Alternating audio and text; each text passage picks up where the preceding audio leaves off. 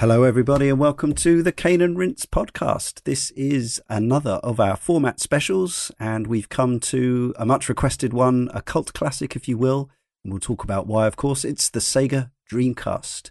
We don't have up to 6 billion players in this podcast, but joining me, Leon Cox, are from Cane and Rinse, Karl Moon. Hey, guys.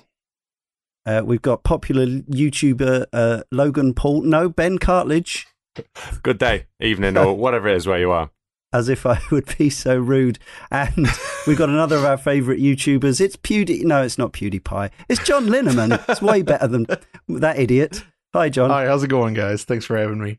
All right, from Digital Foundry Retro in uh, in particular, and uh, currently leading the uh, evangelical charge towards the return of the cathode ray tube in all our gaming lives. Yes, indeed. Uh, so, Speaking of which, uh, this is a machine that benefits from a nice monitor, the Sega Dreamcast. It was known as Project Katana during development, possibly one or two other things, but that was the one that uh, caught on, as I recall. A sixth generation console that came out originally in 1998. This year is its 21st anniversary. There have been quite a few articles and pieces and things recently celebrating its 20th anniversary, but actually that was the US launch on 9999, I think. Mm-hmm uh, and the European followed a little after.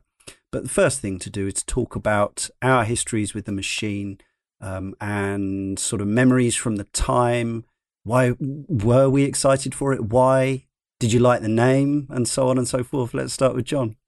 Oh boy, this is a machine that I I can't even begin to describe how much this meant to me at the time. Wow. I was uh well, it's more like this was kind of I guess at the point where I was making enough money to start purchasing my own gear, so to speak. Exciting times. I was, yeah. uh, you know, I had been into consoles in the past, but I was in high school during the Dreamcast launch, and I was, you know, spent most of my time actually playing PC games, upgrading my PC and everything. But when the Dreamcast was revealed, it sort of like reignited my love of Sega in a way because I had mm-hmm. loved the Genesis slash Mega Drive so much. So I was absolutely consuming every bit of media leading up to the release. I picked up a Saturn fairly late in its life uh, and just bought tons of games for that in preparation. You know, I'm playing the system at the stores when it's available. Uh, yeah. I mean, I was I was really excited for this. I mean, nine nine ninety nine hit. You know, I didn't have enough money to import the system, mind you.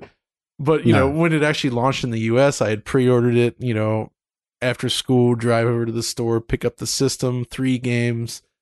Uh, it was one of those things that I feel like that's the game that really kicked off like just my current state of like loving games in the industry. Like wow. everything kind of started there. That's also right around the time when I got into like discussion forums and really on the internet and like everything just came together. And it all kind of centers around the Dreamcast. Right. Well, I'm so glad we got you on this show then. It uh, sounds like we couldn't have a more appropriate guest. And also, we know that you know the technical side of things rather well, oh, yes. Uh, which is will help us out of the uh, some of the holes that we'll probably find ourselves in as uh, as mere laymen. Ben, the Dreamcast, was this uh, on your radar? was this just something you ended up getting into because you were waiting for the PS2 or, or what happened? So basically, um, that kind of time period, late 90s, um, I went to university in 1998. Like I stayed at home, but uh, I think for for most people, like uh, the university years are kind of the rock and roll years in your life in so many respects. Like I had a bit more cash. I was going out a bit more. I was kind of partying a bit more. I'd still like. I had I had a PlayStation at the time, and uh, I randomly during during the uh, late nineties, early two thousands, picked up a Neo Geo Pocket as well. So like, mm-hmm. there's a few things going on at the time, and uh, it was when we had the great uh, when we had the, the great fuel protest in the uh, in the UK in, in around about 2000.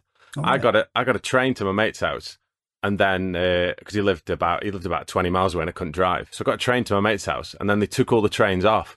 So I like was like, well, I'm stuck at my mate's house then, and uh, and he bought uh, and he bought a Dreamcast not too long before, and it was just levels apart from anything that I'd seen or anything that I was playing at the time, really.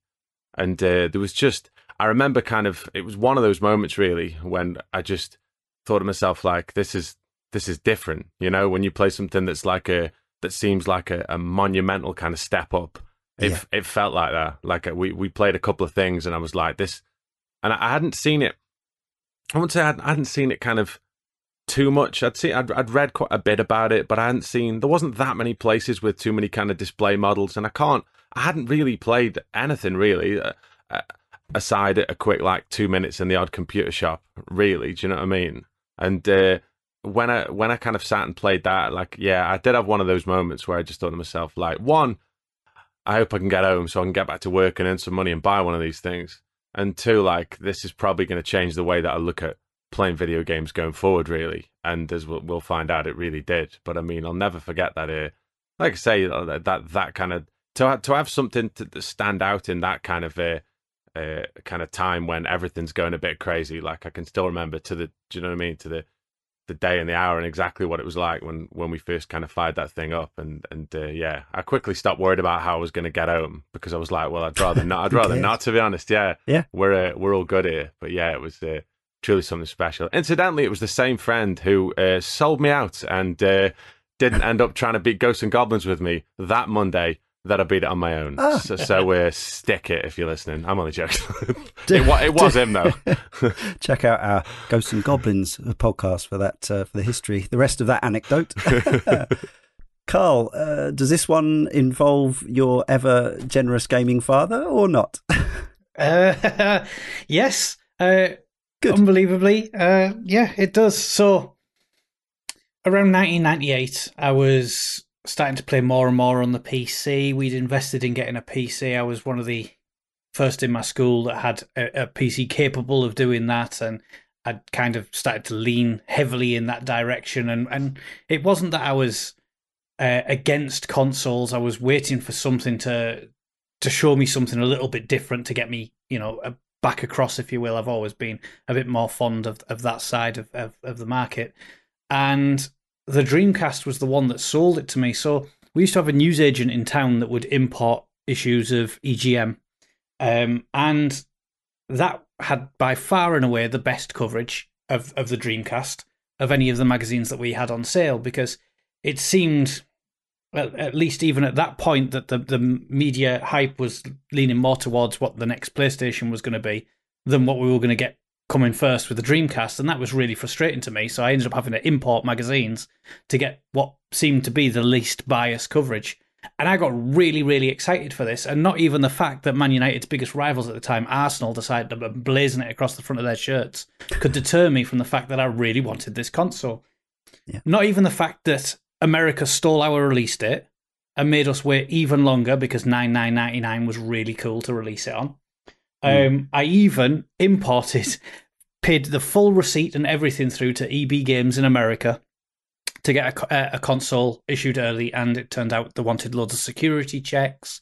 Um, Yeah. It was very strange, given that it was releasing in two weeks' time, etc. And it felt like myself and my father, me being the one that wanted it, him being the one that was paying, uh, really wanted to get a hold of this console as soon as we could. Unfortunately, it meant that we did actually have to wait for our release date last, um, as was always the case. Yeah. And I went to school. I tried to get the day off. Uh, it didn't happen. uh, my dad said he'll go and pick the console up in the morning. I always came home for lunch, and I came. oh, talk, that's almost worse though. Just coming home for like thirty minutes. or that was something it. Before you have to Yeah. Oh. it was. It was like fifteen minutes from school, and you had an hour lunch, so it was Yeah. half an hour at home. Yeah. you could quickly Yeah. make a bacon sandwich, um, and get back home. And right there on the living room floor was a console, a fight stick, an extra controller, two VMUs, and I want to say it was four or five games at launch. Mm. I've never wanted to go back to school less than Mm. I did that afternoon. And I imagine. I, I basically zoned out of every afternoon lesson and ran home. Um, and I still had to wait for my dad because he was late home from work. Uh, so unfair. Uh, so yeah, my um, my whole build up to the launch of the Dreamcast was an incredible event that seemed to span around a year of reading the coverage, um, as as EGM covered it quite heavily from America, and then kind of the the huge build up of anticipation for nine nine ninety nine, um, and then our blue logoed last release uh, hardware release, and then yeah, got that huge deal. Uh, across the weekend. Suddenly, everyone at school wanted to be my best friend. Um, yeah, it was quite the thing. It was quite the event for me. It was uh, by far and away my most memorable console launch. Oh, really? Wow. Okay. Uh, I guess that's why you're here too, then, Karl. Yeah, um, not not so memorable for me. Uh, I'd already been. I'd loved my PAL Mega Drive that I'd had from sort of ninety or ninety one until um, yeah ninety seven or something.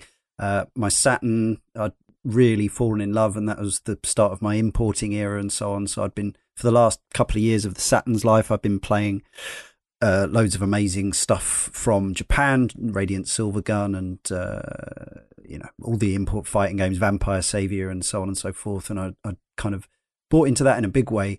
Um, and I was still, I was still playing PlayStation and everything else as well. So for me, this was just, this was, yeah, the start of the next gen. It was Sega's next machine. Of course, I was excited, but unfortunately, although I was out of, you know, I was working and earning money, I didn't have enough just to splash out what it, you know, I mean, it was, it was a pretty neat launch price of 200 quid. But of course, once you factored in games and controllers and everything else, you were looking at three or 400 pounds. And I just didn't have the money quite there at the time. But fortunately, a colleague of mine did go and buy everything day one and then for whatever reason needed some cash like a week later or two weeks later. So I bought his at a bit of a knockdown price, got Trick Style, Sonic Adventure, and Power Stone with it. Uh, and I think the whole thing sort of set me back 250 or something. So I got myself a bit of a bargain. And that's the machine I've still got. It's right here next to me. It is no longer white. Uh, it is. Uh, I know you can you can have them refurbed, and, and maybe I will someday. But uh, it's uh, it's like like the Commodore Amiga. It's gone a sort of nicotini yellow color for the most part, uh, which is a shame. But there you go. Uh, yeah, I bought arcade sticks. I bought everything as they, all the big games as they came out. I was thrilled when they started releasing games that actually had 60 hertz options uh, from the load up screen. And yeah, just some of some of Sega's most exciting creative titles. I was just disappointed they didn't do Burning Rangers DX or two for the Dreamcast. They never got round to that. But uh, my other question to you all is because I know we always get used to these things like the Wii and any, you know, the Vita and all the others, all the other crazy consoles with silly names. But the Dreamcast, I think genuinely, we'll, obviously we'll talk about why it wasn't a massive mainstream success, but I think maybe the name was one of the issues. Crazily, they were, well, it seems crazy now, but because Sega's name was a bit mud, uh, at the point of the Saturn doing so badly that they were actually going to they were talking about branding this just purely the Dreamcast a bit a bit like you might see with Xbox you know just to try to sort of almost obfuscate the fact that it was a Sega machine but they they did go with the Sega logo in the end. Um, but yeah supposedly a portmanteau of dream and broadcast. Uh, it's kind of an odd name isn't it? But did we like it? I liked it. I, I thought it was yeah. I thought it was fun. I mean you know, it's one of those things where first time you hear any console name, it can often mm. sound a little strange. I mean, Definitely. PlayStation. I mean, it's a play on workstation, yeah. of course, but uh, you know, even Xbox sounds. Uh, Absolutely. The Wii obviously got, but you know, they they eventually grow on you, and I actually thought Dreamcast it was a nice, neat name with a cool little swirly logo. It just, it, yeah, the whole aesthetic, the white, clean aesthetic they mm. went for was very different from typical Sega. Yeah. And yeah. I thought it, it, it kind of felt like a fresh new Sega at the time. And mm. it kind of was in many ways, but uh, obviously that wasn't enough. yeah. And uh, as a, a, purely aesthetic thing, did you per- prefer uh, orange or blue? Oh, swirl wise. Orange for life. Orange for life. Okay. Yeah. yeah. It makes me sad. I'm the same way. I definitely prefer the orange the blue was logo okay. blue. I thought the blue was it's fine. Yeah, I mean fine. it's it's the the blue's okay. Like the the orange is canon and the blue is is non-canon. Uh, there was a reason, wasn't there? Does anyone know that it was? There was a was there company a... that used a similar logo that was it. orange. I, I think that's it. Yeah, I think it was as simple as that. That in in the EU there was another swirly logo. I mean, it's not the first time this has happened with Sega. I mean, the whole reason that the Genesis was called the Genesis yeah. instead of the Mega Drive right. in America was it was the same kind of thing. Yeah, so. totally. And it still leads to confusion to this day. Uh, and people sticking to their guns about uh, about what it was. Uh, another little nugget of trivia: the the the famous startup sound was composed by the uh, legendary composer Ryuichi Sakamoto, composer and mu- musician. Um, and that's one that's one of those noises that I can hear in my head anytime I close my eyes if I want to. Oh yeah. Very memorable. I mean, the only way that could have got better as a fact would have been if it was made by Koji Kondo. So uh, I thought for a second That that's the direction surprising. you were going. Yeah, I was going to say, wow. no wonder that is not well known. That was the thing Yeah. actually at the time. You remember? I think like Brian Eno did uh like the Yeah. Windows ninety five startup sound or something. That's right. Yeah. So there was like this thing of like, okay, let's get like famous musicians and you know composers to do the Mm. sound for your system. Sting.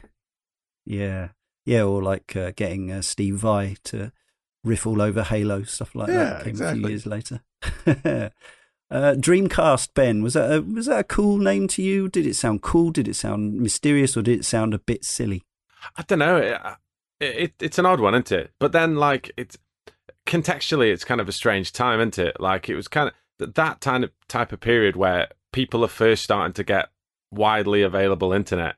It kind of felt like the the, the future. Do you know what I mean? That whole kind Yeah. of time and the turn of the millennium as well. Like, uh, I think giving it a pseudo kind of futuristic sort of odd name kind of worked a little bit. I think it kind of bit new agey. yeah, it's, I think it's a Mm. perfect kind of it, it's a perfect hallmark of that time, really. Do you know what I mean? I think Mm. it's it, kind of represents like a a lot of stuff, uh, and it's just suitably a bit weird as well, which I think that I, Yeah. I'm a big fan of uh, console. Like you say, that time goes by and like you get used to them, and it's not like you don't every time you go, well, I'm going to play my Dreamcast. Like you don't think about that and you don't watch it, but yeah, like it it, it kind of it fits in that kind of period perfectly for me.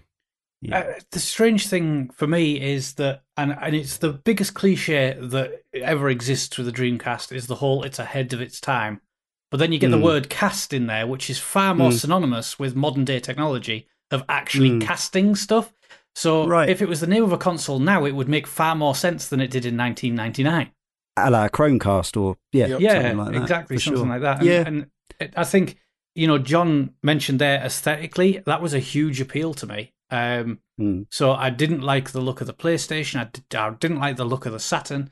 Um, and then the Dreamcast came around. It was white. It looked a little bit different. And I think in terms of how consoles still look under a TV, the Dreamcast is the one that I still find has the most visual appeal of the of the older generations of consoles. I still think it has quite a lot of charm about it um, as a yeah, I- design. I, think I think it's quite nice. I've got mine here. It's uh, it's surprisingly weighty. Obviously, that was if the they made- surprise, I think.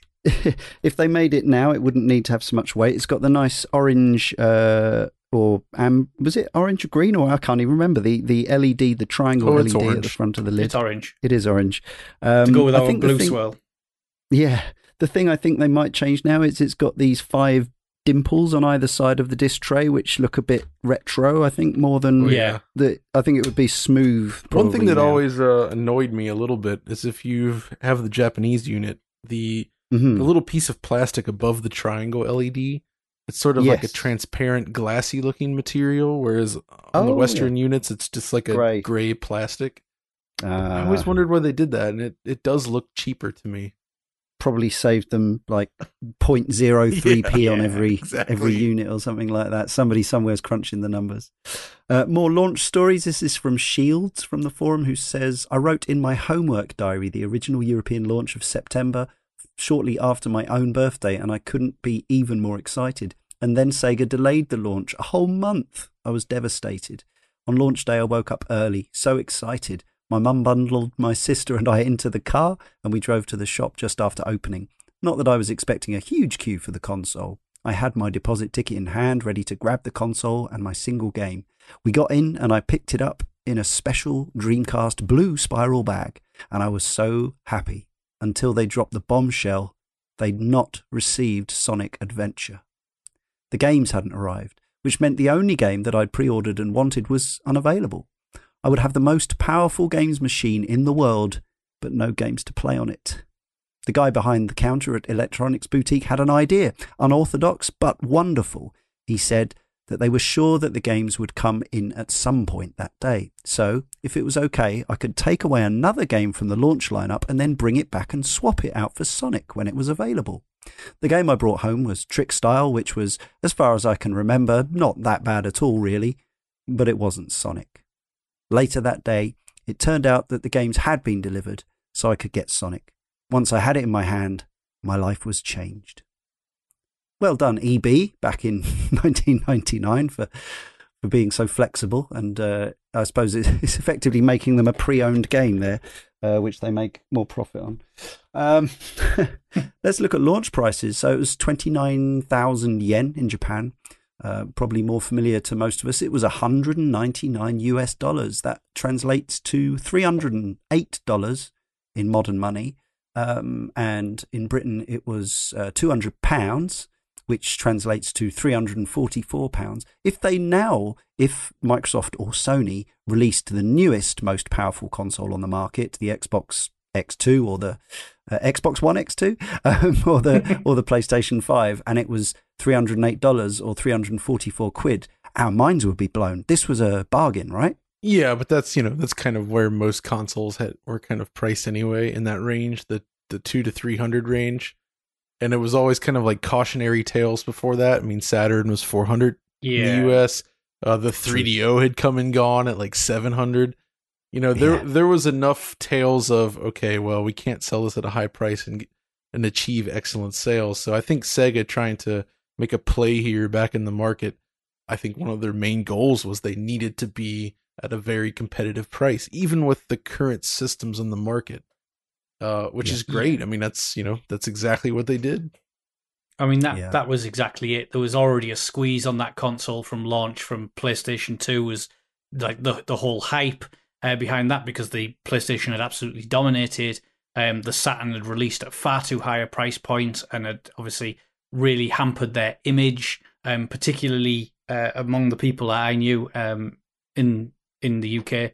It was just Yeah. there was a lot of concern that well, what if it's what if it's expensive again? It's I'm going to wait for the next PlayStation. It's the PlayStation exclusives, etc., etc. And Sega had to get this in people's homes, um, so it had to be. poten- I mean, It could have potentially re- released a little bit more expensive, but they kind of they, they knew what they had to do, and they, they kind of made that financial sacrifice. There've been, qu- there've been quite a few expensive consoles as well, and like you mentioned a few of them. I, I want to say the uh, I want to say the Pippin came out in about '97, and that was, that was like that was like six hundred dollars. That launched. Well, it at- Apple. What do you yeah, expect? That launched at six hundred dollars. Yeah, that was kind of in that weird time period of like edutainment machines, where it's like, hey, it's like a computer under your TV. you know. and obviously the Neo Geo cost quite a bit, and the uh, the Commodore CD TV as well. Oh Yeah, yeah, I think they regretted that one. Yeah. Yeah, and yes, despite that competitive price, the machine. We'll we'll go on to discuss why we think it was, and obviously, you know, there's plenty of stuff written out there if, if people want to look into the the full history of the console from inception to discontinuation on March 31st, 2001. Um, but it wasn't enough. It only ended up in the homes, or at least in terms of new sales of 9.13 million people, which is, you know, the kind of numbers that uh, something like the, the PS4 or the Switch would just absolutely laugh themselves silly at. Well, I mean, you know, the industry was also different back then, somewhat. It's very true. I mean, if you look Very at like true. sales of the original Xbox and the GameCube as well, I mean, yeah, they were fairly low. Um, it's very true. and I mean, years later, the Wii U ended up selling not that much more than, than the Dreamcast That's very true. at a well. time when Yeah. those sales were even worse. So, but then again, you know, the Wii U was also a failure, so it, did, it just didn't kill Nintendo. Yeah, yeah. Uh, Ashman86 from the forum uh, says When I was 11 years old, I wrote an email to Sega's official customer service address proclaiming my undying love to their company and expressing how I couldn't wait to see the still officially unannounced next generation console they were cooking up. At the time, I'd assumed it would be a 64 bit system, and I told them as much. Imagine my delight and surprise when they actually responded and told me that the next Sega console would in fact be 128 bit. Now, I'm sure that some Sega rep hadn't actually leaked secret console details to a kid over the internet, and in fact, I had even seen the name Project Dural floating around in the magazines I read. But I was certain then that I was go- I was the first person outside of Sega's office to learn this revelation, and I was ecstatic. Now I'm going to confess, my assumption at the time was, well, okay, I've seen the graphics on this Dreamcast, and it makes the wobbly, fuzzy, low poly graphics of the PlayStation and even the N64 look absolutely ancient by comparison. So this is obviously ahead of the PS2, a 128-bit console, right? Mm, completely no. John, tell us what's actually inside a Dreamcast. Well, I mean, uh, the whole the whole hardware story is pretty interesting, but yeah, it's really just a Hitachi SH4, which is a 32-bit CPU. Rather, I think a lot of um, companies used like various like memory buses, or they would find some Yeah. component within the system, or some sort Yeah. of something that was running at a different precision, and they're like, oh well, this is this runs like this, so let's just call it this. And there was, you know, this was this Yeah. was post Bit Wars, so they were looking for any way to throw around Yeah. those labels. But yeah, it's but I don't think for a system of this vintage that having that would even really make sense. So No. it doesn't it No. doesn't actually matter. But for me the the hardware I think is so fascinating because um that that's kind of we had that battle between uh Power VR and uh 3DFX. You know, with the black belt. Uh you guys are familiar with that one, right?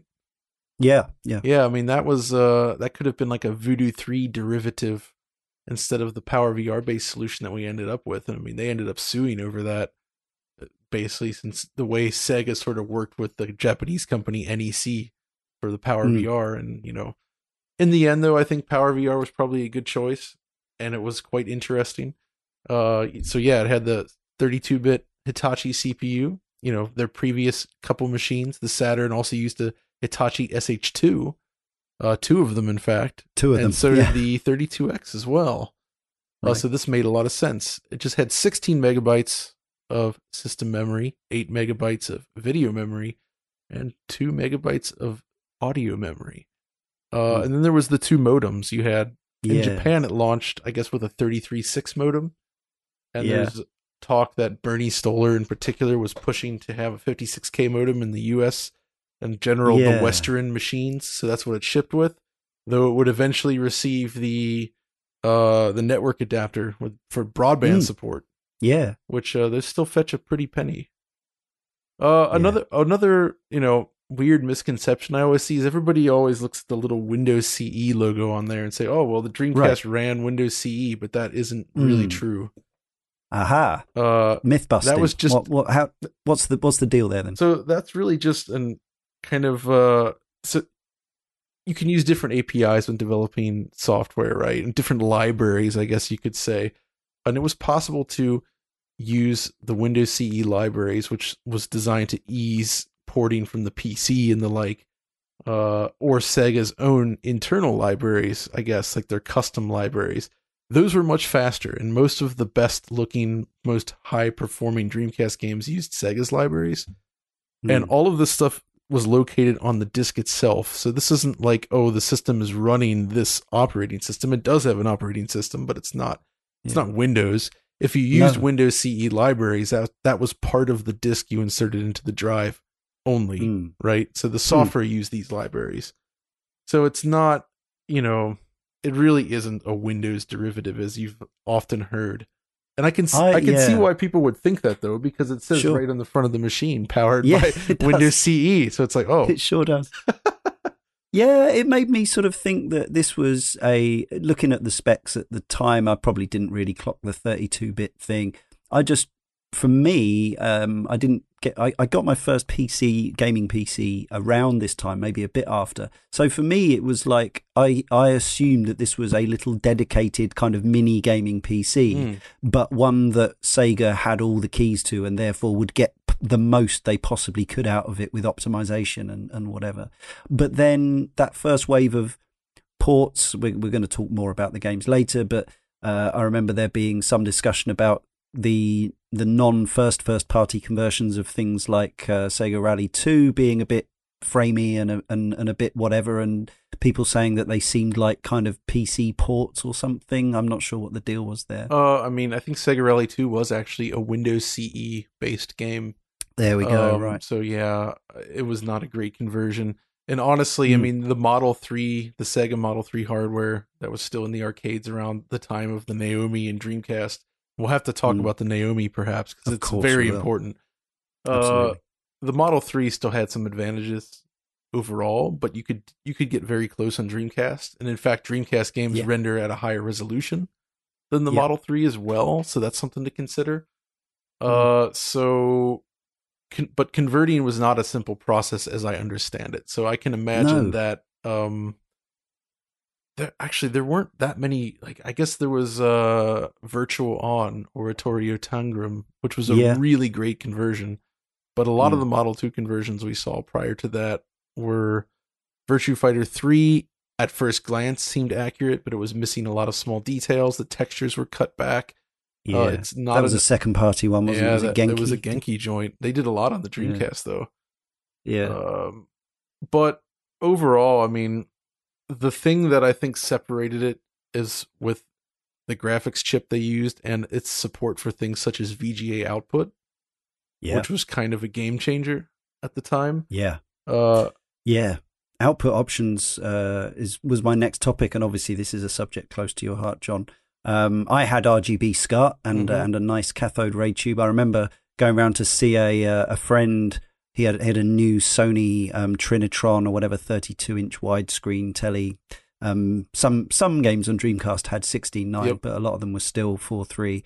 Um, but I remember he had Crazy Taxi running through it through RGB SCART, and it just looked sensational. It actually inspired me to buy an expensive cathode, more expensive TV. Um, but yes, I was always forever reading as well. There were multiple options you could, you know, out of the box in traditional fashion. You got the cheapest, crummiest looking RF modulator, probably uh, composite signal, um, and you could, yes, you could RGB SCART it up by paying the extra for a SCART lead, which is what I did. Um, and then yes, the, the the it's just like a legendary thing with with halos and choirs when you say it. The VGA box. Um, I don't know if anyone apart from John here had this. It's sort of thing that I can imagine Karl might have gone after. But again, it's another expensive add-on, but the results apparently are eye-poppingly good. so the reason I got into VGA was actually because I had a PC in my room at the time with a Nice. VGA monitor rather than a Yeah. television, so it was actually more Yeah. convenient. Yeah. Uh, and so the system came with a composite video cable. Yes. But there is one issue with Dreamcast. I, there's a good thing and a bad thing with the video standards. Uh, first of all, the bad thing. I don't know if you guys have run into this, but each of those video output options essentially needs to needs a little check mark from the developer in order to trigger it when you boot a game. right. Uh, unfortunately, like Street Fighter Zero Three not having RGB, for instance. so yeah. there is a surprising number of games. So every game supports S Video Composite RF. They all support Yep. this. Yep. Many games, most games support VGA. Not all. Yeah. And there's often workarounds for it, but there are definitely a number. Like uh, I remember buying Bangai-O. Uh, I couldn't play it. Doesn't work. Oh. It, it it literally doesn't work. It just displays in a small little window in the corner. uh, corrupted visuals. It's not right. Oh. But then RGB is especially baffling because a lot of games do not work with RGB SCART. Yeah. And Mm. they should. There's absolutely no technical reason why they could not. It was literally just Yeah. developers skipping out on this option, especially on American titles where RGB was not really a thing. So Yeah, a lot of yeah. American games just do not run at all in this mode. Uh, Yeah. So that is a problem. But on the flip side, the support for VGA and the progressive scan, I Yeah. believe, helped the Dreamcast deliver 60 hertz games as basically standard in the in Mm. Europe. So Mhm. I mean, I was obviously was playing in the U.S., but now that I'm in Europe, uh, here and collecting games and seeing what's out Yeah. there, it's clear to me that it was the Dreamcast that really ushered in the age of 60 hertz absolutely, and I think that's really important. I mean, uh, that's great stuff that you you were getting the Yeah. same experience across the board. Finally, yeah. So I, I, I was one of those people that uh, that I already had a switch fitted to the back of my Saturn to to flip it flip it up to sixty. I knew that I was playing all these incredible games at this with this horrific uh, speed loss and and not to mention distorted graphics. Um, the the Dreamcast came along, and actually the first wave of games was a mixed bag. So Power Stone, for example, Eidos got the license for Power Stone in in PAL territories, and they didn't bother. They didn't Oh. bother putting a 60 hertz in. Fortunately, sometime down the line, uh, a company called uh, Future Console Design released a disc called DCX for Dreamcast, which I'm holding in my hands, and it, will, it enables you to force any game into 60 hertz. So even the ones the ones that are completely unoptimized are just work fully as NTSC games if you flip that uh, flip that switch kind of in the dashboard kind of thing. So I still have that to this day for playing Power Stone. Uh, it's the only way to do it. But yes, I remember um, Soul Calibur was mm. the hmm. key one. Um, Soul Calibur. If that hadn't had a 60 hertz option, I don't know what I don't know what I might have just sold my PAL Dreamcast and imported or something like that because that would have been a crime. And I, you know, we'd all played PAL Tekken three. Uh, yeah, and, that's what I was going to say. yeah, yeah, we'd had enough of that. Uh, so Ben, Karl, did, did either of you uh, was this the kind? I know, I know, Karl, you you hmm. you are likely to get involved in this kind of stuff, but obviously a VGA box and an adapter um, and and monitor was not necessarily available to everyone. No, I, I did really want one, and I did go yeah. out of my way to try and get one, and the cost was surprisingly high at the time, yeah. and I was a little bit tight on money. I also had a PC monitor. It was a really nice eArmor um, monitor that was like it was ridiculously expensive to be fair, and it would yeah. have been beautiful for running this on. And I kind of really did want to pair the two, and I just couldn't really afford it. But I did run it through a high quality RGB SCART, which was the best I could do at the time. Um, and when it was played downstairs, uh, my father did have a really nice um, Sony Trinitron widescreen, uh, like your friend Leon, and yeah, it was it was really nice on there. I I was curious. Um, so the Sega Dreamcast, the Sega manufactured VGA box was actually rather pricey, but a lot yeah. of companies sold clone VGA boxes. That's yeah. actually what I had first. And those okay. were relatively inexpensive, like 20 to 30 bucks if I recall. Am I remember do I remember that some of them didn't produce quite such vivid results? Um, I think there was some talk of them I had having compared them all, they're all relatively similar. I, I, okay. Because, but what I found on the clone ones is often things like, say, the audio connectors are kind of poor and they crackle, and there's a few other right. little issues. You know, they're just not as well built, uh, and there might be some slight loss in quality, but it's not that evident. So, I mean, at the mm. time, you know, uh, that was kind of you know that was the way to go, especially because I don't think they sold Sega's official box in stores directly in the U.S. No, it was a mail. No, I don't think thing. they did here either. Yeah, for sure. Yeah. Ben, are you the kind of player? I don't know how much we talked about this in the past. Now, obviously, you're you're most known for playing um, old arcade games on a PC via emulation. But are you the kind of guy who will spend the extra money on the nice AV cables, or do you just plug in the composite and don't care? Yeah, but I bought um for for this, and I usually used to at the start, like with with earlier consoles, would just take what was what was in the box. But then when it's like it's like anything, when you get a bit more disposable cash, you start looking into things. I remember buying a uh, I bought a a SCART lead for the PS1 that had yeah uh, composite cables built into it, so I could route it out straight to my stereo. Like um yes, and uh, at that point, by the time the Dreamcast came out, I I bought a similar cable, but I bought a bigger stereo that had like a a lot of speakers, almost a little pseudo surround sound setup. And although it wasn't encoded to do that, it was just kind of like loud from all angles. It was still yeah. kind, it was still kind of quite cool. Do you know what I mean? It's not like if you played like Crazy Taxi, you could hear stuff in the speaker behind you, behind you, but it just meant there was noise everywhere, which kind of gave that whole kind of bubble of sound kind of a kind of effect. So I mean, I liked I liked like stuff like that. I think more more expensive stuff, like you say, I I had a bit of disposable cash, but I still was a student going out a lot, working at a supermarket. Do you know what I mean? So I was like, it was uh, it was as and when I had enough, and buying quite a few games as well. And uh, yeah, so games was, always yeah take precedent. Of course they do. So I mean, I was it was at that point where where like uh, if there was something around that I read about that seemed decent, um, I'd, I'd, maybe pick it up. And that that cable that I bought, that SCART cable that had the the um the two composites built in was quite cool. I think that was as far as I uh, I went crazy with a lot of the peripherals, which we'll talk about later. Uh, but but uh, but yeah, that was uh, buying that cable with the the composites. I remember buying it from Game. It was one of their own brand ones, but it was really good. It lasted like well, it never broke. Do you know what I mean? So it was a good yeah, uh, yeah it was a good solid piece of kit. That yeah. So that brings us to the final output option. Now, uh, John, as I've already said, is is currently uh, kind of ushering back the uh, the era of the CRT uh, with some with some excellent videos on on Digital Foundry Retro talking about playing actual modern, you know, high end PC games such as Control on uh, lovely, you know, the kind of monitors that take up half your space, uh, half your half your room because they're so deep. But actually, the idea being that you can crank up all the effects to ultra everything, and because you don't need to run it in such a high resolution on a on an old monitor. But there's also the option. So I'm I'm going to guess, John, that you'd probably advocate still the VGA over anything. But there are these HDMI solutions for modern Yes. uh, panel owners. I did a video on that one. You did April uh, 2019. The DH DCH DMI. DMI. That is, in fact, the supreme method for outputting Dreamcast video.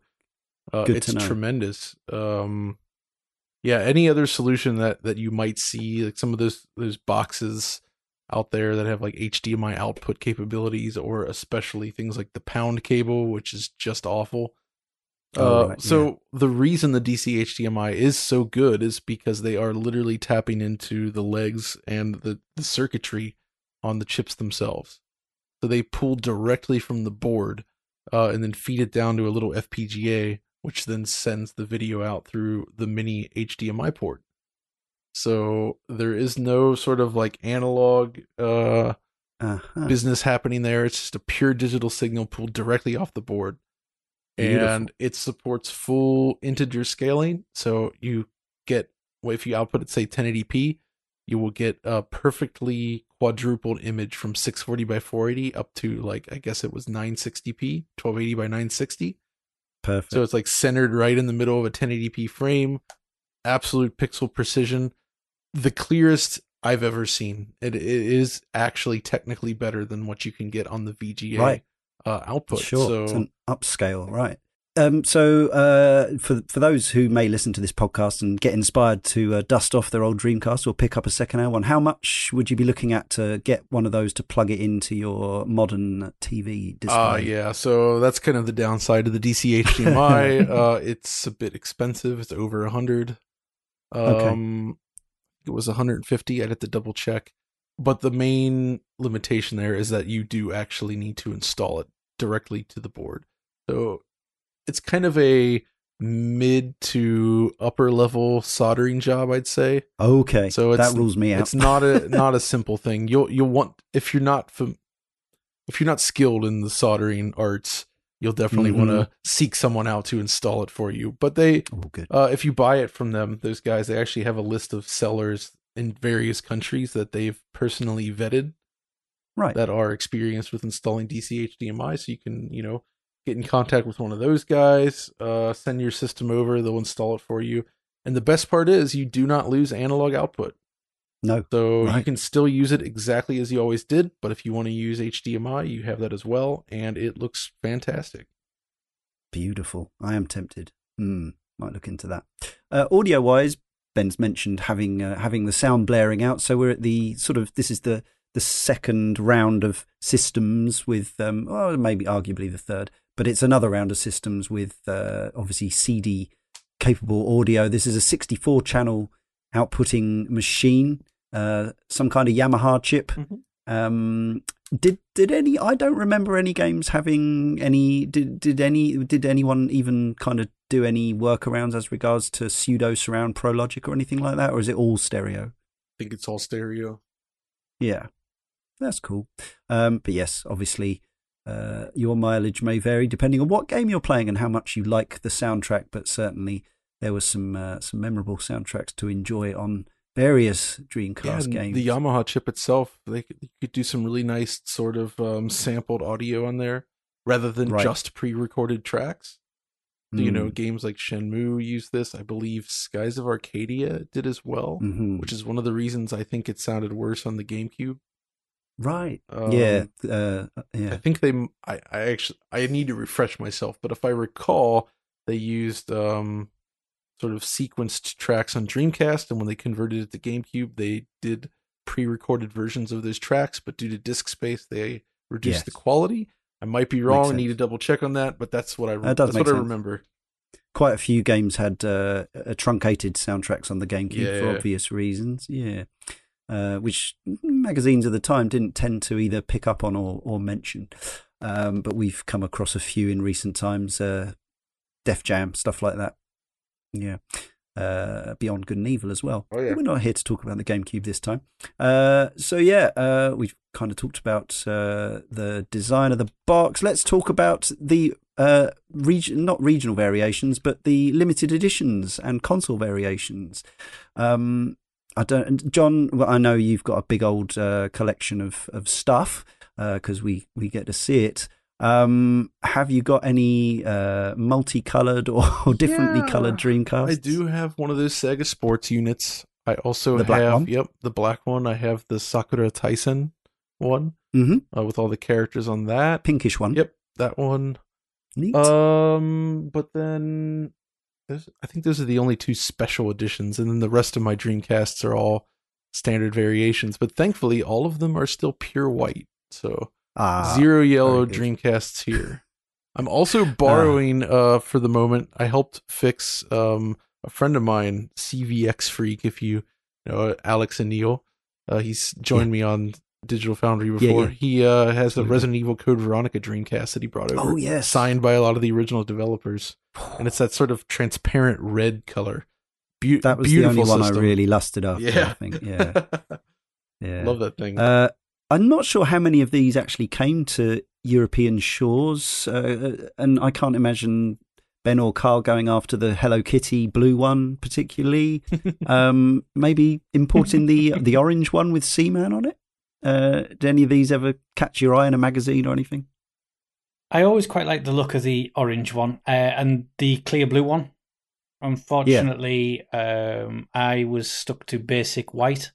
Yeah, if you could have one custom design, Ben. I know you've you've you, you you're a man. You like a design. You've got a uh, Super Nintendo sleeve of Yeah. your own. I have indeed, yeah. What would you Um, have on your your Dreamcast? A of- custom of one with dreams? anything on. Yeah. yeah. Anything. Uh, Yeah. Princess Primprin. Who else? Oh, okay, fair There enough. you go. Even though even though she never appeared on. Doesn't matter. She'd appear on Okay. mine. Do you know what I mean? Okay, and that's all enough. that matters. um, what about this one that was? It looks like the head of a Morolian from Space Channel Five. It's like a hybrid system, Dreamcast and Oh, a monitor. The, the divers one? yeah, Yeah, that thing. Um, that's a rather rare variant. It's Yeah. actually a CRT with a Dreamcast built in, I believe. yes, Uh, the Yeah. problem with so it is desirable from the collector's point of view, but uh, the actual image quality, it's just composite video. So despite Right. the fact that the Dreamcast is built Yeah. into the unit, the actual video quality is not exceptional. classic. Uh, at the very least, I would have hoped for something like S video, but I can Yeah. understand why you wouldn't have VGA because it's not compatible with every game. sure. Can't really Yeah. sell a unit that doesn't play every game, so Nope. yeah, but it's a cool looking little thing. I, I well, big thing actually. Yes. Yeah, it's quite chunky, but yes, if you had an infinite amount of money and space, that's definitely something you could. I can I can imagine it hanging up in the corner of a room from a wall mount, something like that. oh yeah, Uh, uh, so yeah, you could go online. This was the first thing I had that could. This was the first device machine of any kind that I owned that I could get online with. Um, we'll probably park that there. Uh, I suspect that was the case for a lot of young men. Um, but the Yeah. Sega Net and the Dream Arena allowed you to go on the internet, albeit slowly, um, and download pictures of whatever you like, line by line by line. Uh, and you had to, uh, I had to, uh, this was, so I was in my mid 20s. Um, I had to pull the landline uh, out of the wall, the, the telephone, uh, in, in one room at least, and plug the, uh, the Dreamcast in. And then you had to dial up and you got the noises and uh, I think yeah I think you got the noises through the through the Dreamcast or at least some of them and you also had to watch your phone bill um, because unless you got a special tariff with somebody um, it was like a penny a minute and you had to make sure it was after 6 p.m. in the evening to make sure it was off peak and all that so it was but yeah it, this was this was going on forums and this was the start of yeah understanding online culture so uh, obviously a lot of people did already have PCs, but for me, and I suspect quite a few others, this was a cheap way of finally getting online. I bought a keyboard. Yeah, mouse. same. Yeah. Same. It was that. It was that. You say about the funny thing is right. You say about like the phone bills and stuff like that. So, like, I imagine if you're in the UK, most people at that point were still getting quarterly phone bills. Absolutely. Like, um, so I uh, was at that point where there wasn't any other um, phone package like options in terms of like uh, Uh, like so, like now you'd get just get unlimited data, wouldn't you? But I mean, like there wasn't Yeah. that wasn't a thing. So I was like, right. This was a um, phone call. You yeah, were making a phone call to yeah. computers So- in space. So I was just like, I, I looked at it logically, and uh, my um, because I had a, obviously mine was in my my bedroom, and my dad drilled a. Uh, I bought a cheaper landline, and my dad drilled the cable up through and put it up, put a cable up in my room so I could just connect to it. And then obviously you have the inevitable like somebody like you'd be in the middle of something like playing something, and somebody would be like, I need I need to use the phone, so I'd have to like. So that happened. But with the actual money side of it, right? I got to the point where I put a, uh, I, I had an empty like it was not long after Christmas one year, and I had an empty jar of like uh, celebrations, and I took the top off, and I was like, right, like I'm I'm, I'm only gonna go online when I've got some kind of money to kind of pay for it. So like, uh, so literally, if I had like like two quid, I'd be like, right, that's about like I'd work out like I'd be about like three hours or something. So I did that, but it, that that kind of thing happened. The, the catalyst, and we'll talk about loads of different games, but the catalyst for me doing that and getting online was Phantasy Star Online. So like um, that happened uh, uh, at a point where as soon as I got online, I was online all the time. But I just like like an absolute trooper, and I can't believe how disciplined I was considering I was like twenty and very irresponsible. Was like I never went online unless I put money in that jar, and uh, we got a uh, we got a phone bill one quarter, which then they were usually about sixty quid, seventy quid, and it was four hundred and twenty five pounds. right? And uh, my mum Oh, came upstairs. My mum came upstairs and she was like, "Right, this phone bill's turned up. It's four hundred and twenty-five quid." I was like, "All right," and she said, uh, 345 quid of it, 350 quid of it's yours." And I was Mm. like, "Fair enough." She said, "What are you gonna do?" And I said, "It's all in there." And literally, right, she tipped the whole thing out and counted it, and it was there. Up to, I was out by about like I think there was a bit too much, and there was about a quid too much. Wow. And she gave me back That's as well. She said that quid's yours. I was like, Awesome. fantastic. But yeah, Huh. there was three hundred. There was over three hundred and fifty quid in pound coins, um, and twenty p's, and the occasional time when I'd come in from a night out hammered and stuck a Yeah. tenner in there, and had no memory of where it was or anything. Do you know what I mean? What a good lad you are. So yeah, well, do you know what I mean? Imagine if I didn't have that; it would have been terrible. yes. But yeah, Yeah, I have been a remember near the fact the phone bill was going to come up. I remember thinking, God, there's a lot of money in there. But then I was like, well, I've played get- a lot of Fantasy stuff. better get the and- grind to level 100. Like no, another 10 quid in. It kind of feels like a, a story you might read today where you see there's reports of, oh no, my kid spent like uh, a thousand bucks playing a Yeah. mobile game. Yeah, three Yes, grand on. FIFA or something. Yeah, Yeah, exactly. it's ridiculous, isn't it? Yeah, they, they, even then, 20 year old, do you know what I mean? Makeup wearing, borderline alcoholic Ben wasn't getting done with that. Yeah. Like I was, I was kind of one step ahead with that.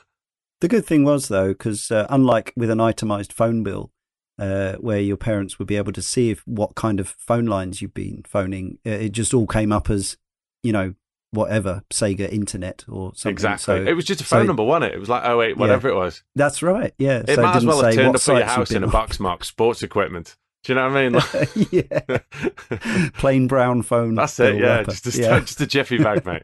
That's all it is. Uh, yeah, I expect there are other stories. Obviously, perhaps the younger kids wouldn't have been going online, but I suspect there are tales out there of.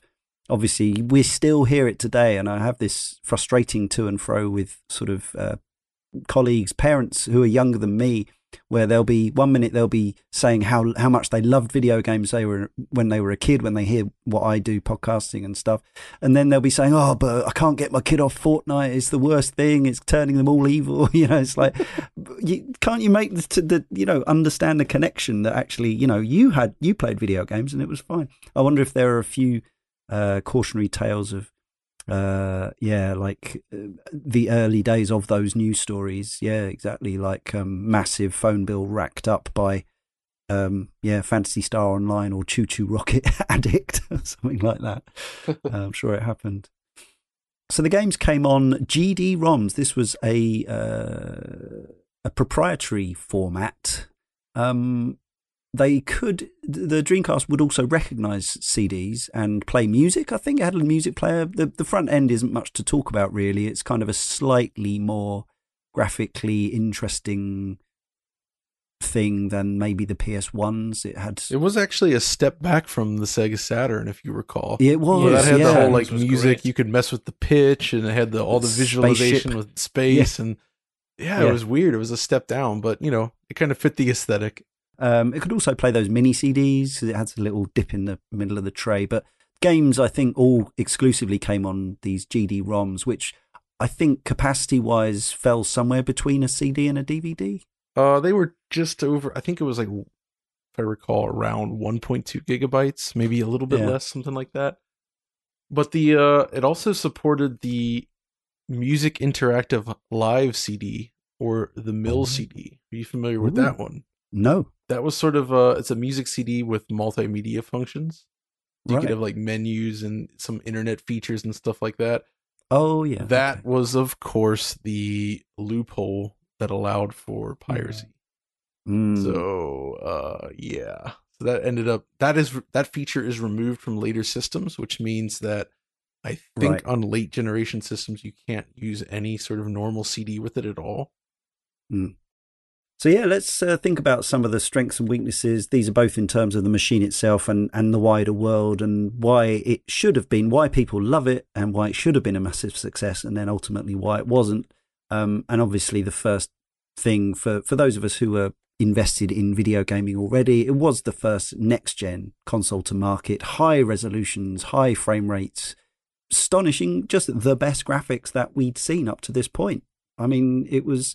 I remember showing it to my PS1 owning friends at the time, and the the uh, adjective that these people were not au fait with frame rates and poly counts and, and all that, but it was smooth. They all used to say, "Oh, it looks so smooth," and they were talking about both the higher resolutions and the superior frame rates. I think. It was smooth, and in fact, it was comparable to the best in the arcade at that moment, which was the Sega Model 3. Yeah. And this was also a time when uh, the console still had kind of a noticeable advantage over the PC in certain areas. So you really didn't see PC games with some of the the polish and the higher polygon counts and fluidity that you were getting in these console games. And I know because I built a high-end PC from 1999 just this year Yes. and you're not uh you're not getting Dreamcast level visuals on a PC from that era. It's just not it's not happening. So the Dreamcast was really genuinely a step up from other machines and it really brought home sort of arcade quality visuals. This was kind of like the last time I think that arcade quality visuals were Yeah. even like a thing that mattered. Yeah. but it did. And it did it really well. And I remember this was the the time that where I was um I, I'd done this with PS1 a few years before, but the you know the novelty had worn off and the and the state of the art had moved on. But the Dreamcast, I just remember leaving the Soul Calibur um, yeah. demo on, just rolling, just just like Oh, yeah. with my jaw dropping. Yeah, just like how how is this running on a little white box in front of my TV? I think that was exactly it, wasn't it? When you saw something like Soul Calibur, and you couldn't necessarily even compare it to something that you'd really seen anywhere. It it was so ridiculously smooth, um, and it was the sort of that it was the fighter katas, and I would do the same thing. I'd, I'd watch them all, and you know, I I had I actually had a friend come from a few towns over, um, on the train and, and, and a bus, just to come and watch what I'd been talking about, uh, Yeah, to see it sort of firsthand that this was actually possible. Um, it just absolutely it blew me away. Um, particularly, yeah, it was Soul Calibur was the one that always comes to mind when I think about the showcase for the Yeah. console. Uh, and I know it's another one I know that John's covered, but it's it's the the arcade better where they actually went back to this arcade machine from a couple of years before and souped it up in every way, higher polygons, higher frame rate, e- everything is is just you know, and they and they rebalanced it and tweaked the well, gameplay. actually, it was just, it was the same frame rate. So the oh, the, the arcade version was thirty. The, So the Oh, arcade okay. version of Soul Calibur was 60 frames per second, but Oh, okay. Soul Edge and slash Blade, right. the arcade, Sure. that was 30. Ah, I played Soul. I played the arcade machine of Soul Calibur recently, and it, it looked No, lower frames. It is but definitely 60 frames per second. my just my brain or eyes. Um, but yes, they still regard. Okay, they didn't up the frame rate, but they did improve oh, the, everything else. everything else. Yeah, for sure. Uh, yeah, textures and and animation and whatever else. Yeah. Um, so yeah, obviously, again, um, we we will no doubt cover. Uh, the other consoles we have we have done a special on the PS1, but the Saturn and the N64, um, talking about the visuals on those machines. Um, obviously, the Saturn was actually far better used by most developers as a 2D machine. Um, and the Dreamcast went on to have a whole ton of amazing 2D games as well. But in terms of uh, comparing Sega's previous gen polygon polygonal 3D games to the Dreamcast, it was night and day. Especially yeah, going from something like late gen like Burning Rangers by Sonic Team, where Mm. it was it was such a cool concept and such a cool game in many ways, but the visuals were kind of broken and a bit of a mess because of it was just yeah it was just too ambitious Oh, yeah. and um it then immediately to go to something like Jet Set Radio or or something like that from or Crazy Taxi from Sega's m- main studios and it was just like yeah okay they they realized they realized that's where that's the direction they needed to go. But i guess they thought at that point that that would be enough um to along with this yeah this really strong library first party especially but also a number of third party killer apps. I, what i thought were absolutely were killer apps things like power stone and soul calibur um and i'm sure there were others as well um but it didn't seem to be enough to persuade most of my more casual gaming friends to not wait for the PS2. That's an interesting point, actually, because uh, in the circle of friends I had at the time, somehow I, all of us got into the Dreamcast in a big way. Right. Like Yeah. everybody had Dreamcast. We were really, really into playing it. The summer of Yeah. 2000, especially, was like Mm. the moment when it was just we were meeting up and playing multiplayer Dreamcast games like crazy, Power Stone 2, uh, you know, yeah. Chu Chu Rocket, of course, and just marveling at the weirdness of things like Seaman and various things like that. You know, it was it was a great time. Yeah, uh, but yes, obviously the nine under 10 million sales, that was probably slightly anom- anomalous. You're, you're not wrong. I've always thought about it though. It seems to me that if the Dreamcast had continued, it wasn't. It was doing all right. It was more like Yeah. Sega ran out of money, essentially. yeah. Things were just Yeah. working against them, so they couldn't continue to support it. But I think it could have Mm. held on as a reasonably successful machine. And it did in Japan. There were releases in until 2007 in Japan, which is uh, astonishing, really. Oh yeah. online play so i've put this down as a you know a plus but actually i wonder if maybe the console gaming world wasn't ready for it. Obviously online pc gaming had already been around a while. But the I, again among friends i just didn't get the sense that that that was something that was really like a strong desire. Now obviously ben you spent you know 400 pounds a quarter on phantasy star online. Um, obviously, you know, you were a game infused human being. Um, but do you remember? Uh, you must have, like me, had mates who were kind of they played games, but they weren't like invested in the same way. And uh, was there was there a hankering for playing other people around the world, up to six billion players? Did that resonate with people you knew? Yeah, it was like I was at obviously, like I say, I was at, I was at university at the time, and uh, there was a small kind of clique of us, maybe four or five, who were probably seriously into it. Do you know what I mean? And like uh, a lot of them had like uh, Saturns. Do you know what I mean? And like just stuff where you knew that, that it was kind of off the beaten track a little bit. Um, like most other people who you'd speak to, or I spoke to at the time, about games, like were like I say, if there were more. Uh, uh, kind of, I hate using the term casual, but casual, uh, yeah, sure. then th- they would just either have a PS1 and maybe that was it. Do you know what I mean? I think it Mm. was at that point where, like, we talk, you talk about kind of the cost and stuff, but it went kind of as you when you go through the peripherals, it, it inevitably went kind of further than that. And people I spoke to were sort of on the kind of fringe of it all. Like we're we're, we're like a bit a bit into games, maybe a bit more than just having a PS1 and a few games.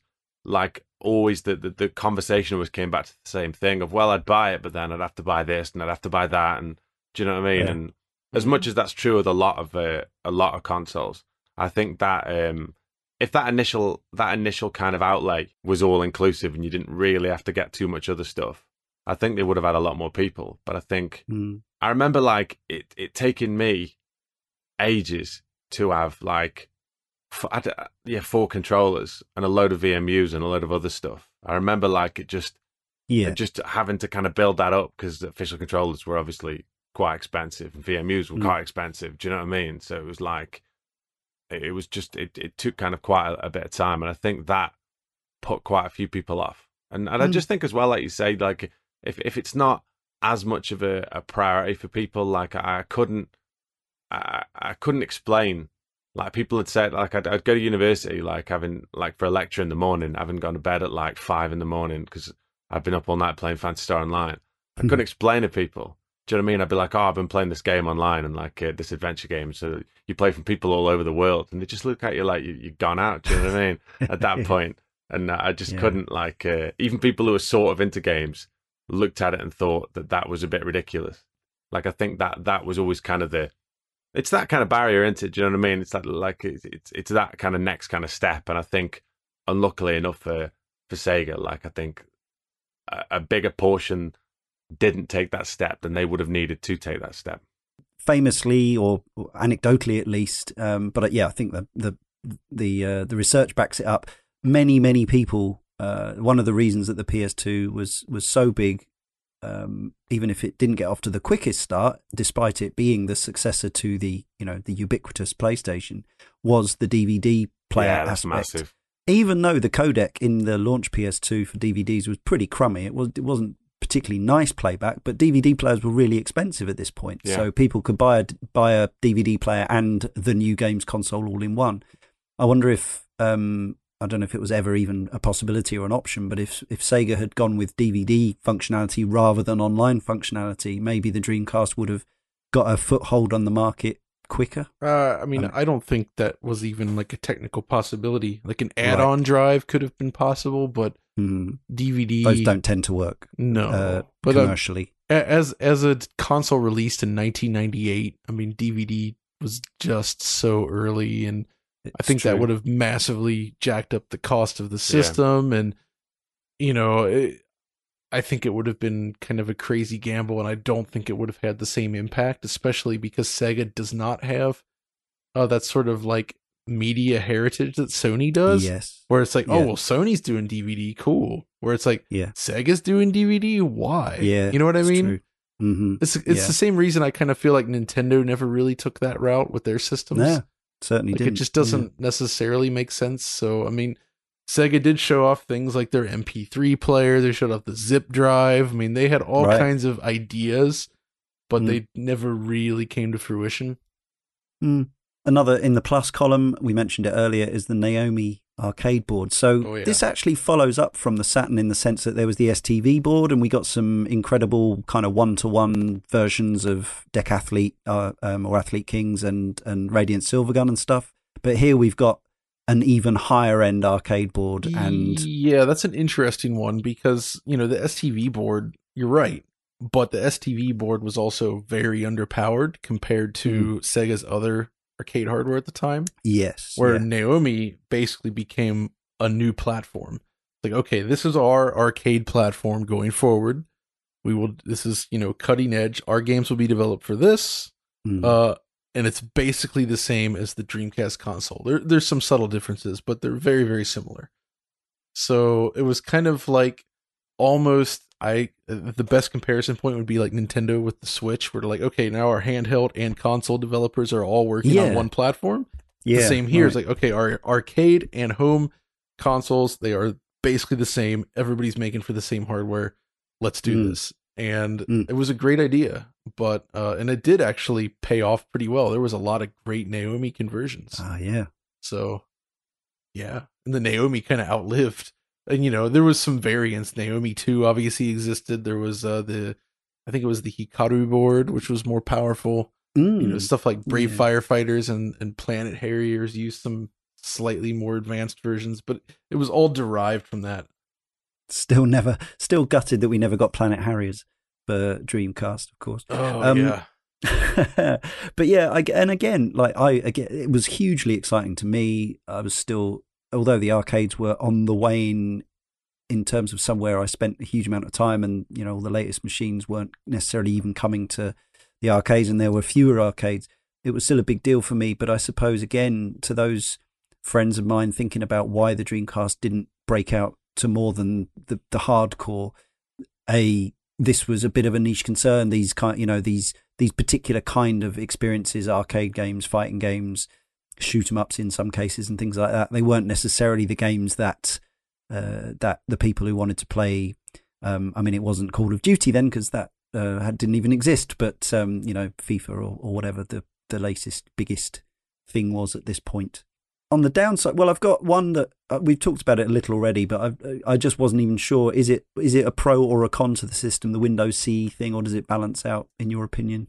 I think it was an interesting initiative, and it probably allowed developers specifically that had worked on the PC platform to more easily jump into the Dreamcast. Yeah, Uh, you know, I think some of the coding requirements and the you know working on the hardware with Sega's internal libraries, it's a slightly higher sort of thing to get over, so to speak. So it's it, it, would require more work, is my guess. Whereas, Mm. okay, I already have this DirectX game running in Windows. Uh, it's a, probably going to be easier to use the Windows CE libraries to bring it to a console. But obviously, you're running into more performance issues there, and also also PC games tend to be very heavy on RAM usage and disk usage. And that Yeah. is actually one of the reasons why, even without Windows CE, a lot of PC to Dreamcast ports did not turn Mm. out very well yeah. because the hardware wasn't really. There was bottlenecks in areas where PCs were not bottlenecked that made it pretty tricky. And I actually have, and that as another uh, sort of in the the negatives column for the Dreamcast, as well as that you know stellar but relatively slight lineup of amazing stuff from particularly from Japanese arcade developers and, and Sega themselves, of course. But it always felt to me like there was a lot of lazy ports and shovelware on the Dreamcast, uh, just kind of cluttering up the shelves with their bad covers and lazy unoptimized conversions of other consoles and things like that. Um, and I don't think that. I mean, obviously, it doesn't kill a console because look at the Wii and the PS2; they both did gangbusters with that stuff. But uh, do you think that could have sort of um, just tarnished the image in the eyes of some? Um, I mean, from my perspective, I'm not sure it really hurt because there was plenty, but I don't think there was that many, so to speak. Uh, other systems, the PlayStation had already, you know, they've shown that you can succeed with tons of shovelware, and there was a lot on the original PlayStation. And the more succeed, the more you succeed, the more you get. Yeah, exactly. Yeah. So the Dreamcast wasn't too bad in that regard, but there were, I you know, I don't think any of this kind of stuff contributed to its failure per se, but it is possible that you could pick up a conversion of a game that sounded interesting and maybe be very disappointed. I mean, I feel bad for anyone that purchased the Dreamcast version of Soldier of Fortune, for instance one of the most legendarily uh poor conversions out there with its nice minute long loading screens divided up yeah. every level that was a single level on PCs divided up to like four or five each with a Mm. very long loading screen not to mention the performance so yeah uh, those ki- those types of conversions may have been bad for the Dreamcast's image in the sense that you know you think you're getting oh okay I'll get this PC game on here and it's terrible Yeah, for sure. Uh, and as is a an oft-cited example of a thing that contributes to a console's downfall is a lack of support from some of the biggest publishers, and EA in this case uh, didn't make any Actually, FIFAs. I have an interesting thing about that. I do know Hmm. that EA had two games in development for Dreamcast, including Okay. SSX. So Ah, SSX started life on the worked. Dreamcast, but Right. in reality, from what I understand, um, EA was almost using this early development as sort of a bargaining chip with Sony to improve their rates there. So it wasn't Hmm. necessarily the case that they were ever truly going to support it, but they definitely had Dreamcast in house. They were Yeah. working on Dreamcast games, and obviously SSX became a very big PS2 title. Absolutely. Um, but yeah, I mean, it kind of seems to have started life on the old Sega Dreamcast. That's interesting. Yeah. Again, it's just thinking about the the non kind of fully engaged, the the the more quotes casual gamers who are looking for certain labels and identifiable IPs on their boxes, and the lack of stuff from yeah people like EA, I think is I think, probably a, yeah. a contributing factor for sure. I agree. many. Uh, a few little sort of negatives just on uh, once you've actually got one. I mean, uh, well, I suppose another one that potentially had an impact, although again, other successful machines have had piracy. But uh, you mentioned, John, that loopholes were found and it became very common to find uh, people with who did have Dreamcasts with stacks of uh, hooky games. Obviously, uh, we this comes back to the Amiga special with uh, with specialist pirate Ben and uh, and his his his ill-gotten uh, his ill-gotten games. Um, you were such a you were so good, Ben, with your uh, with your phone bill. Um, but were you as good about buying games, or did you find a uh, a resource for illegals? No, I- I had um, I had kind of uh, money then, so it wasn't really an issue. Um, Yeah. What I did have randomly though, and I think like I can't remember one of the various, very various conversations we've had about this topic. I remember um, uh, a uh, a guy my brother worked with uh, bought him these three like uh, these three Dreamcast discs home, and they contained uh, every Mega Drive game ever. What's it ever ever, Right. ever created? Like an, these the emulation discs Yes. and uh, you could they'd save to the VMU as well. Um, Hmm. so that was where like I first did uh, uh, Shining Force, Shining Force Two, because I had a SNES. Obviously, I missed out on all those Mega Drive roleplay games. right. So in my kind of like nineteen, like nineteen twenty, like when when that disc turned up, yeah, uh, me and my good friend Hmm. Rez, we did Shining Force One, Shining Force Two, uh, Phantasy Star Three and Four. Do you know what I mean? There was a lot of stuff then uh, that Hmm. we kind of uh, we kind of played through, and and uh, that was strange but incredible at the same time. But in terms of actual uh, pirated kind of uh, kind of pirated games, no, like it was, I don't know, like there was a real because there wasn't like an, an obvious like like you say there was maybe four or five of us who were dead into kind of the, the, the kind of the Dreamcast. Like we all really wanted to kind of support it. Do you know what I mean? So we all made Yeah. a point of buying a lot of games and buying it and like it and and because we kind of you feel from the start. Do you know what I mean? Like like as a- as a bit of a it's it's like I don't know. It's it's like going to see a local band and then illegally downloading all the music. It's like you wouldn't do it. Do you know what I mean? It kind of felt like well, that. It you had- wouldn't. it kind of I wouldn't. well, I have done Some before, but people that's a different story. Well, But okay. no, but like if there was you kind feel of a- bad about it. yeah, for a bit. Um, there was that kind of there was that kind of uh, that like vibe to it. Do you know what I mean? That kind of outsider, I suppose, kind of kind of chic to the four or five of us, and we just kind of Yeah. prided ourselves on the fact that we were just kind of buying all these uh, buying all these various games in the the grim hope that we could uh, somehow somehow keep it going.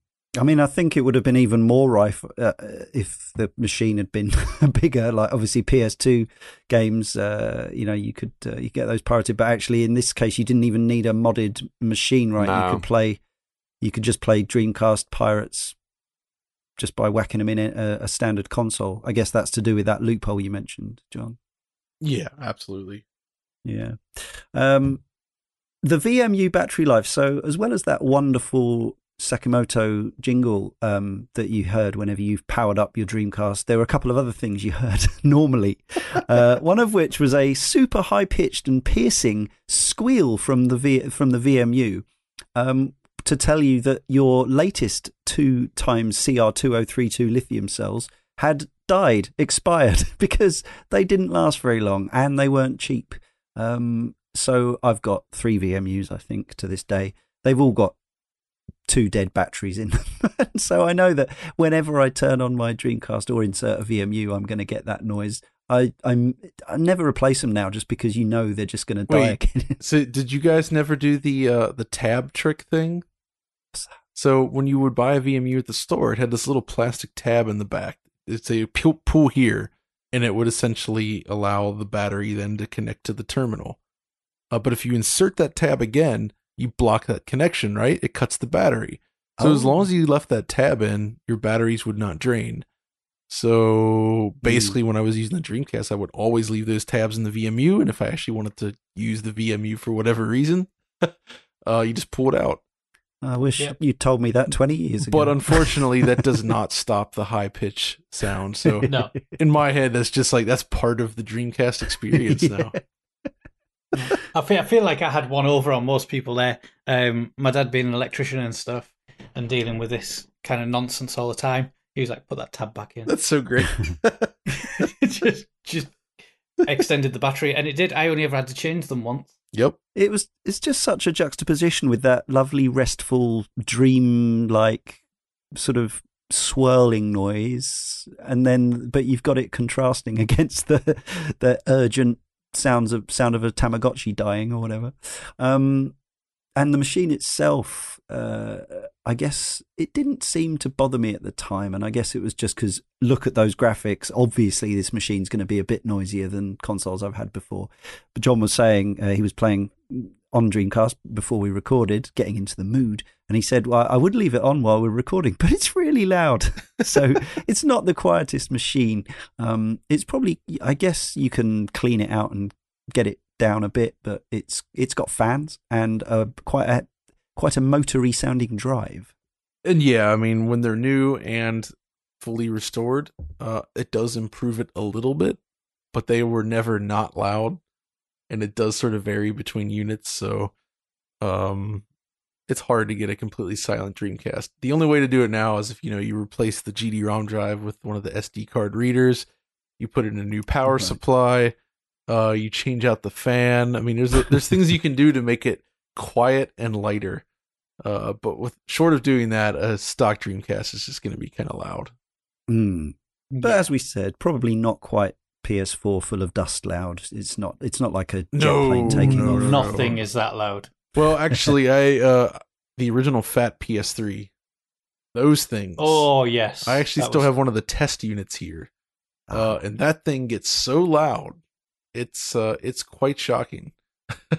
Maybe maybe this is a future video, uh, a decibel recording for every uh, every console, Console. from history. Um, and talking of PS4s, overheating. Uh, Mm. this was something that uh, came up.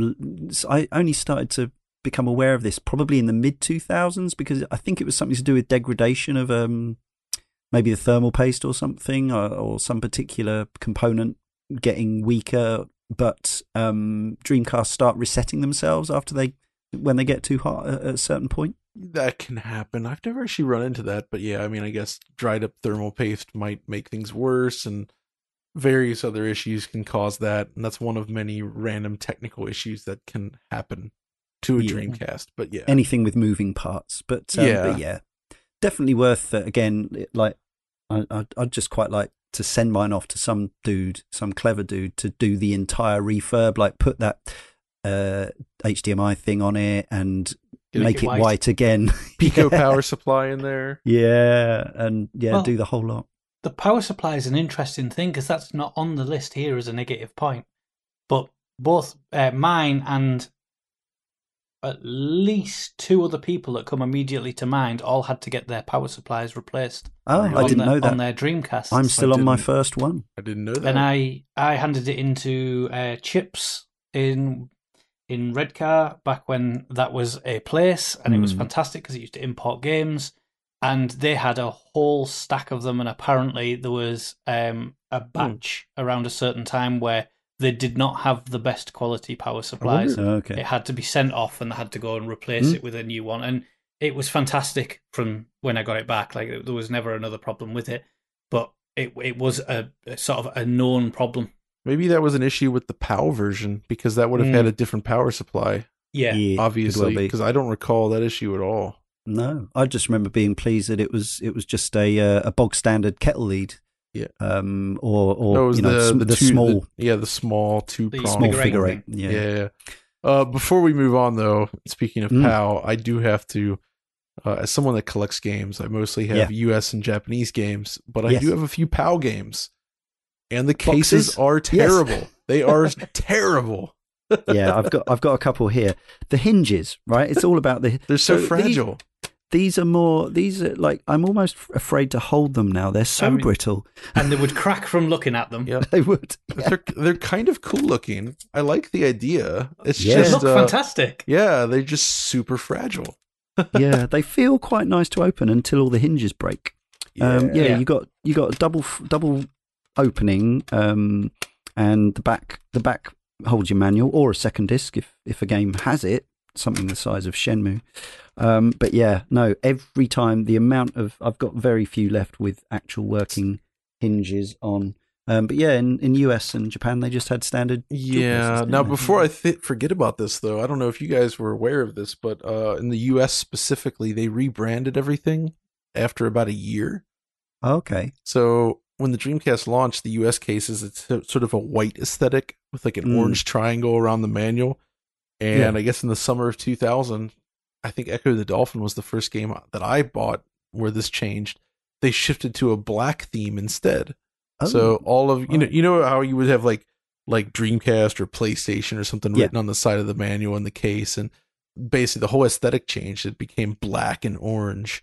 hmm. Uh and the whole look of the cases and the styling changed. And Hmm. as a result, there's this point where in your Dreamcast collection all the cases change. Yeah. So all the spines Same on Mega turn Drive, black, wasn't it? And it's very uh yeah, exactly. It's that same kind of thing, but it was very weird because the Dreamcast had such a short life.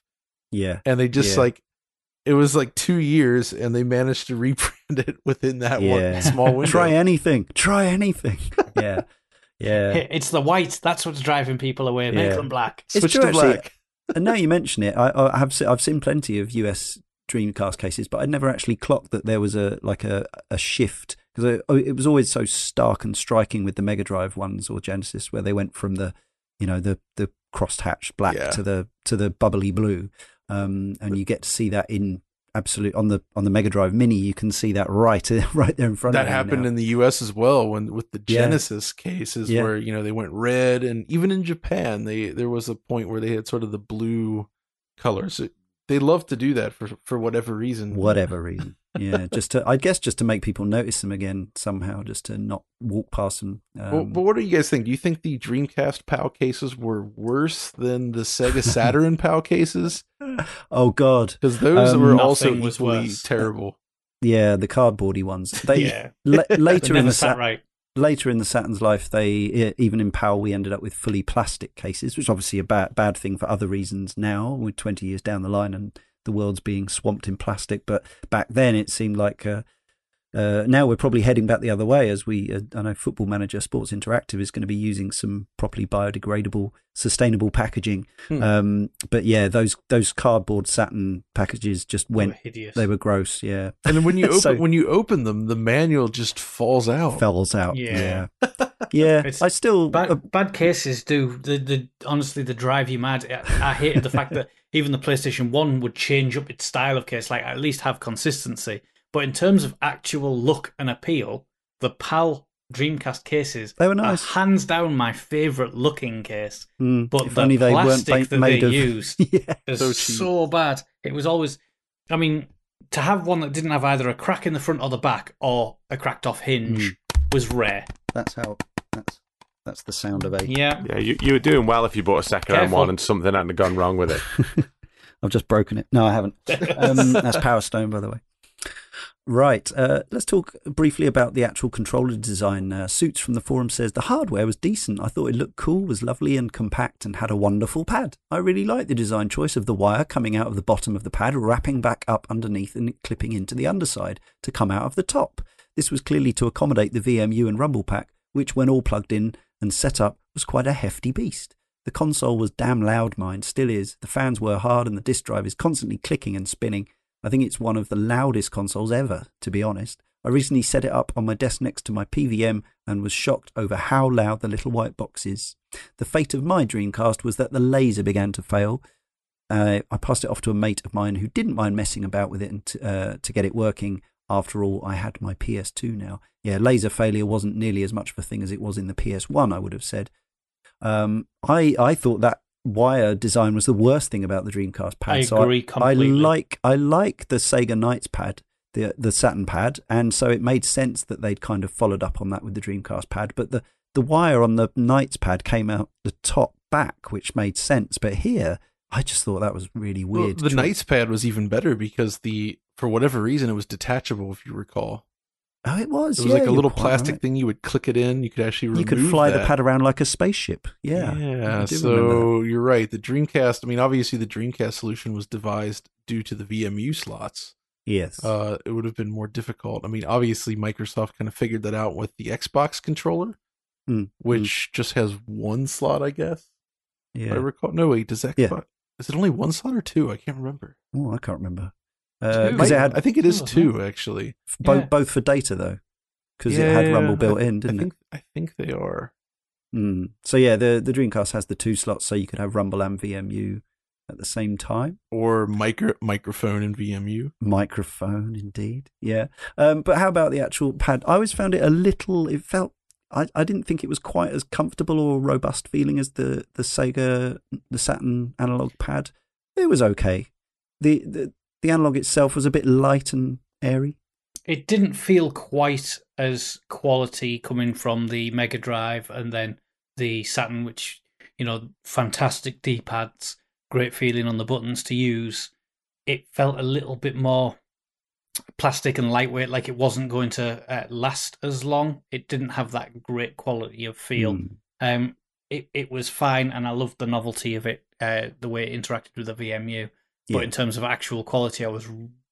It was one of the things I was disappointed with, particularly after the you know the fantastic Saturn control. Triggers are a bit flimsy feeling. I mean, Yeah. they, they, they they don't. They I'm I'm not. I've not had one break in any way or or go No. out of order, but they just felt a little a little insubstantial somehow to me. I- I don't think there are any regional variations on the controller at this time, were there? Not really. They're pretty Just much colours. all. It's just Mm. colors. But yeah, Mm. I mean, for me, really, my main issue with it is the D-pad is terrible. Oh, and the, yeah, of course, terrible D-pad, which is a real problem because loads of the games would actually benefit It- from a really such a step controller. down from the Sega Saturn as well. You're right. which That, really was. what a Yeah. tremendous D-pad that system had. But then you get to So this, true. and it's just. pff, Yeah, very. And also, It was obviously- to use. It was, Well, yeah, know, it felt it's thin. It felt a little sharp. It was, it was just a, a, bit, a bit bizarre. It's also Um, lacking in buttons. This whole controller. Mm. Uh, it just simply Six and a can't. start. Like you Hmm. think about it, if the, let's say the Dreamcast had survived, and you start getting conversions, and you know, not it's not just PS2, GameCube, and Xbox, but also Dreamcast. Yeah. There are games that came to those systems where even the GameCube controller was not quite suited to handling it due to missing buttons and like stick Yeah. clicks, right? So the Dreamcast was way behind that. Yeah, Uh, good I'm not sure how it would work. I mean, even first person shooters, you had to use the face buttons to move. Yeah, You would look with the analog stick, and then all other actions would have to be either the D pad or the triggers. And that's six additional inputs. And it's like jump, shoot. Not a lot. And then it's like, okay, I want to open with up on the D pad. Uh, down is like, you know what I mean? It's, it Mm, gets mm. complicated. Yeah. Yeah, I guess that it never became an issue because most of the games that were on it were designed for it. But I suspect actually some of those slightly uh, low grade PC ports we were talking about have probably got some interesting control solutions and issues. There was, of course, the the version of Half Life that was apparently completed but Oh, never yeah. released. That you can, the code is out there. Yeah, Um, John, you played that, I bet. yeah, yeah, I did. I was in my Half Life video. Um, yeah. it's i mean i can't judge it yet it's not it wasn't completely finished but it does look and run pretty poorly Yeah. it plays all right but yeah, Yeah. The main the main problem with that build though that at least the one that i played was that every time you would save the save file would increase in size so essentially you would eventually have a save file that was larger than the capacity of a vmu Right. and you suddenly Yeah. couldn't save anymore. So I wouldn't have shipped that way, of course. But you know, I think that's a pretty hilarious bug in retrospect. Mm. well, that brings us on a little more VMU chat. Shields again says instead of being a normal memory card, the Dreamcast had a small little Game Boy style memory card that acted as a second screen built into the controller. It was impressive at first and used quite well in a few games. One of the best examples was UEFA Striker, which used the VMU's screen to switch formations mid game without having to pause and go to the menu. Neat. It was a neat idea, wasn't it? But um, because of the batteries, like I remember there were some extra mini games with Power Stone, for example.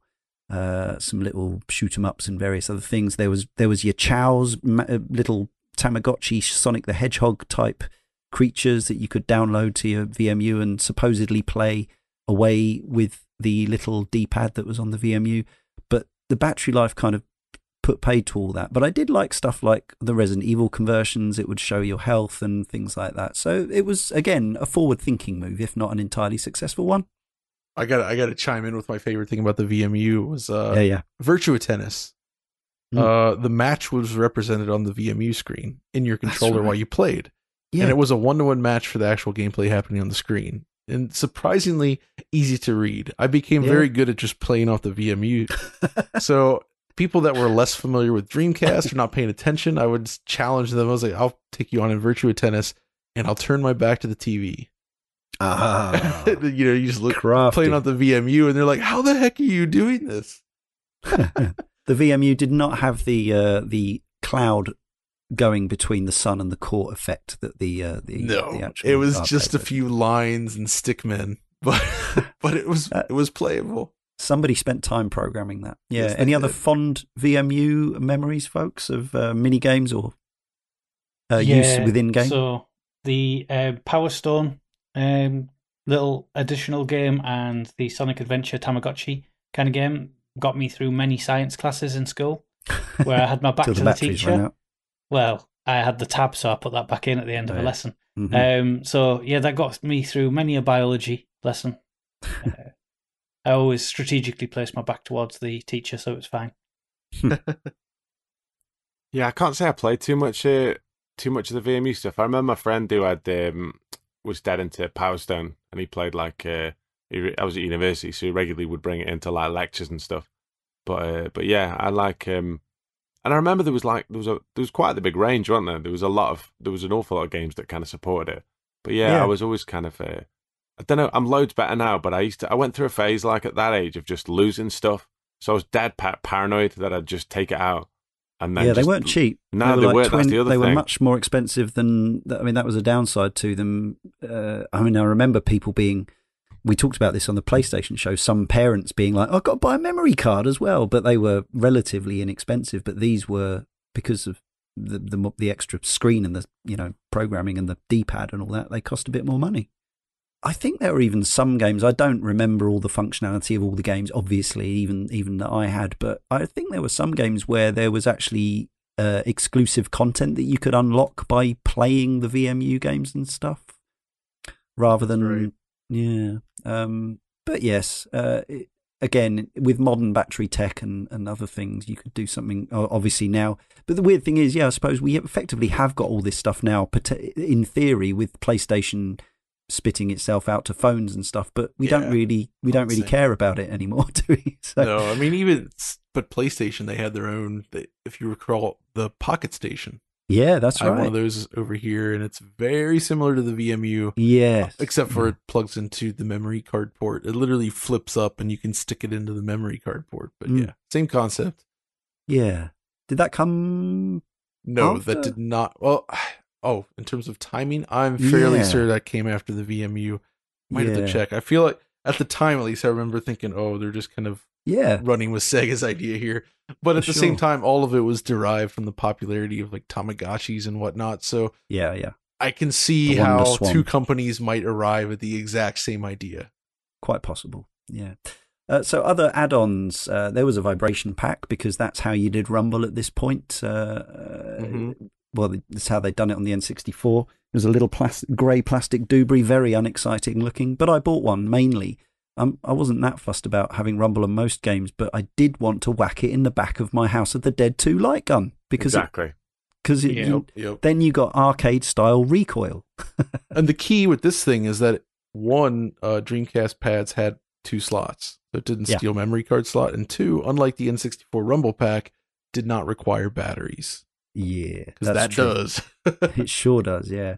Yes, powered from within. Um, don't remember too many other sensational uses for vibration, but I'm sure there, sure there was there was some. Um, there was a very nice, and I used to have two of these. I've now just got one. It's right here, grey and green um, Yeah. arcade stick. Uh, a real nice big chunky deck. yeah, I love Um, those.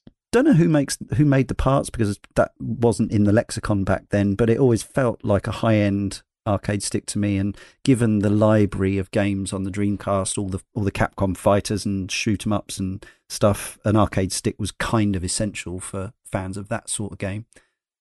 Anyone else enjoy or keep their DC stick? Yeah.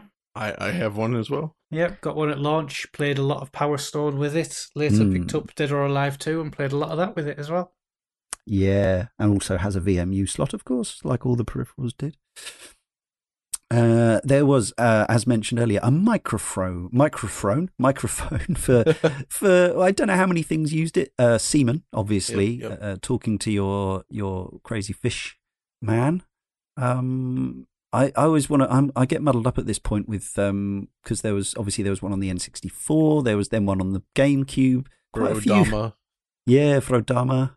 Um, I don't remember. Did anything else use the microphone? I know there was a karaoke thing in Japan add on, but that was a separate deal. That, Uh, that's actually one thing I can't recall. I just remember Yeah. Seaman. Seaman, that's all you needed it for. Yep. If you had you needed nothing else.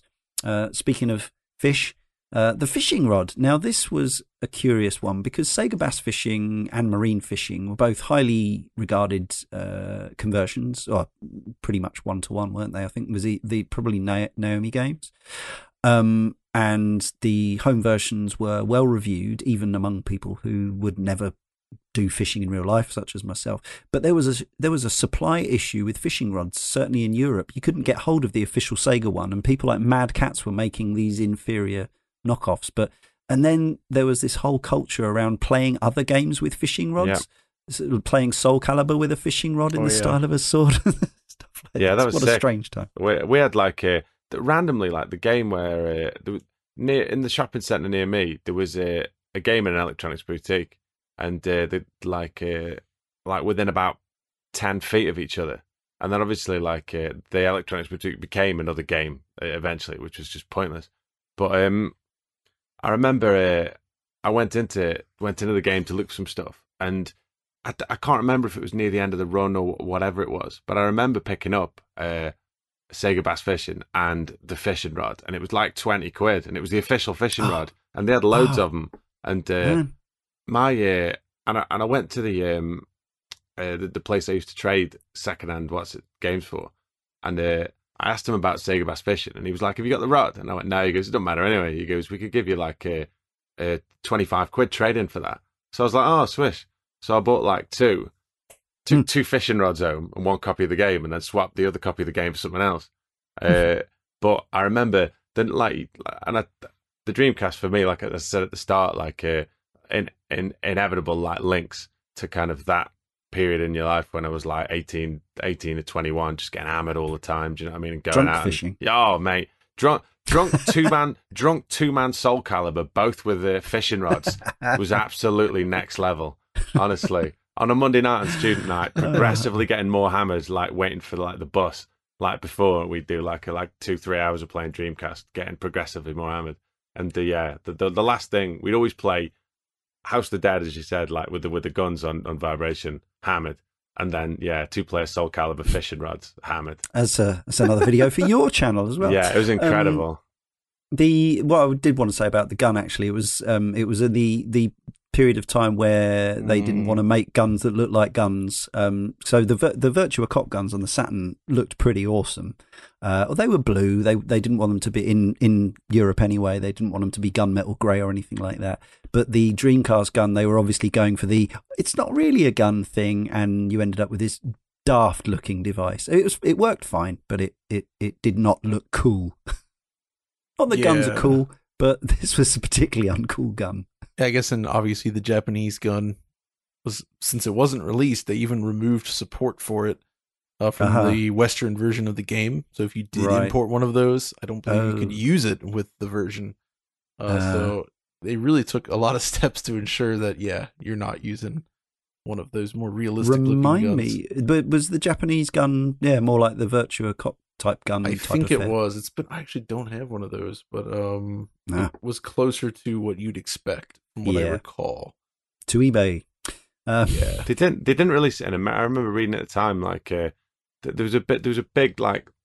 Uh, I don't know if it was like exactly what happened, but there was a load of stuff on. They didn't release it in America at the time because there was a lot of the stuff with it. It wasn't long after Columbine, was it? And there was a load of Right. the stuff like that and, and gun laws. It was kind of in the in the kind of the public kind of strata, wasn't it? But because I remember getting that Dreamcast gun and it had like a big warning message on the side, even though it basically looked like something that you'd see don't now. use this in airports. Yeah, like Yeah. it looks like it looks like something now you'd see at a car wash.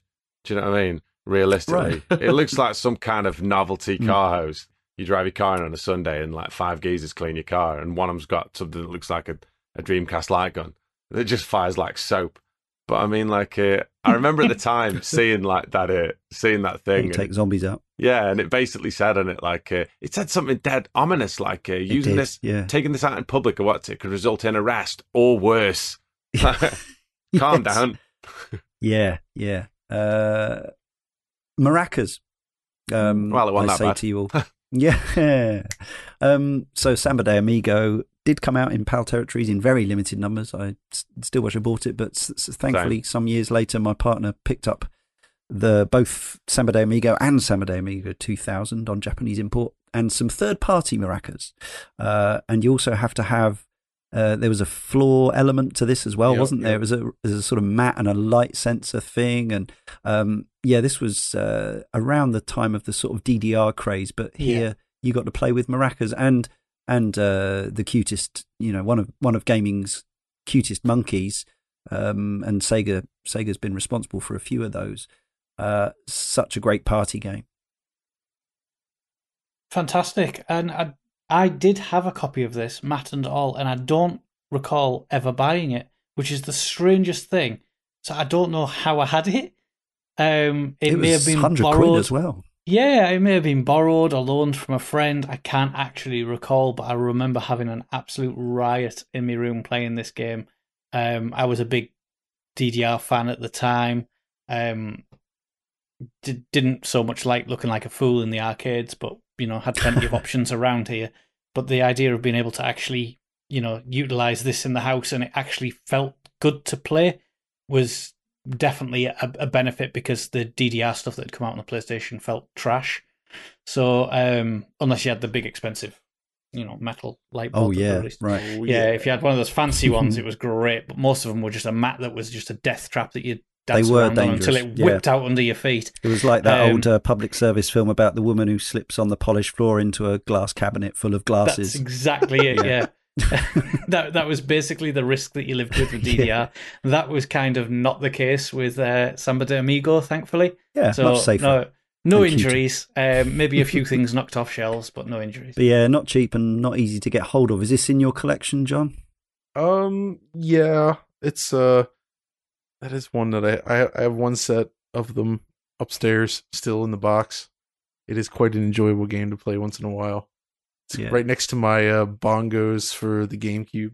It's a bit of a, a ball ache to set up. Um, yeah, that's and, kind of the issue. It's you know, it's, it's one of those fun games to play once in a while, but yeah, it, it does.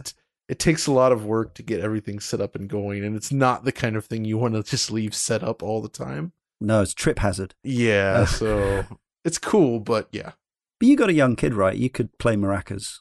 yeah. Actually, I, I've thought about that, but he's not. Yeah. He never really got into the motion control or things like that. That never really excited him. So Oh, okay.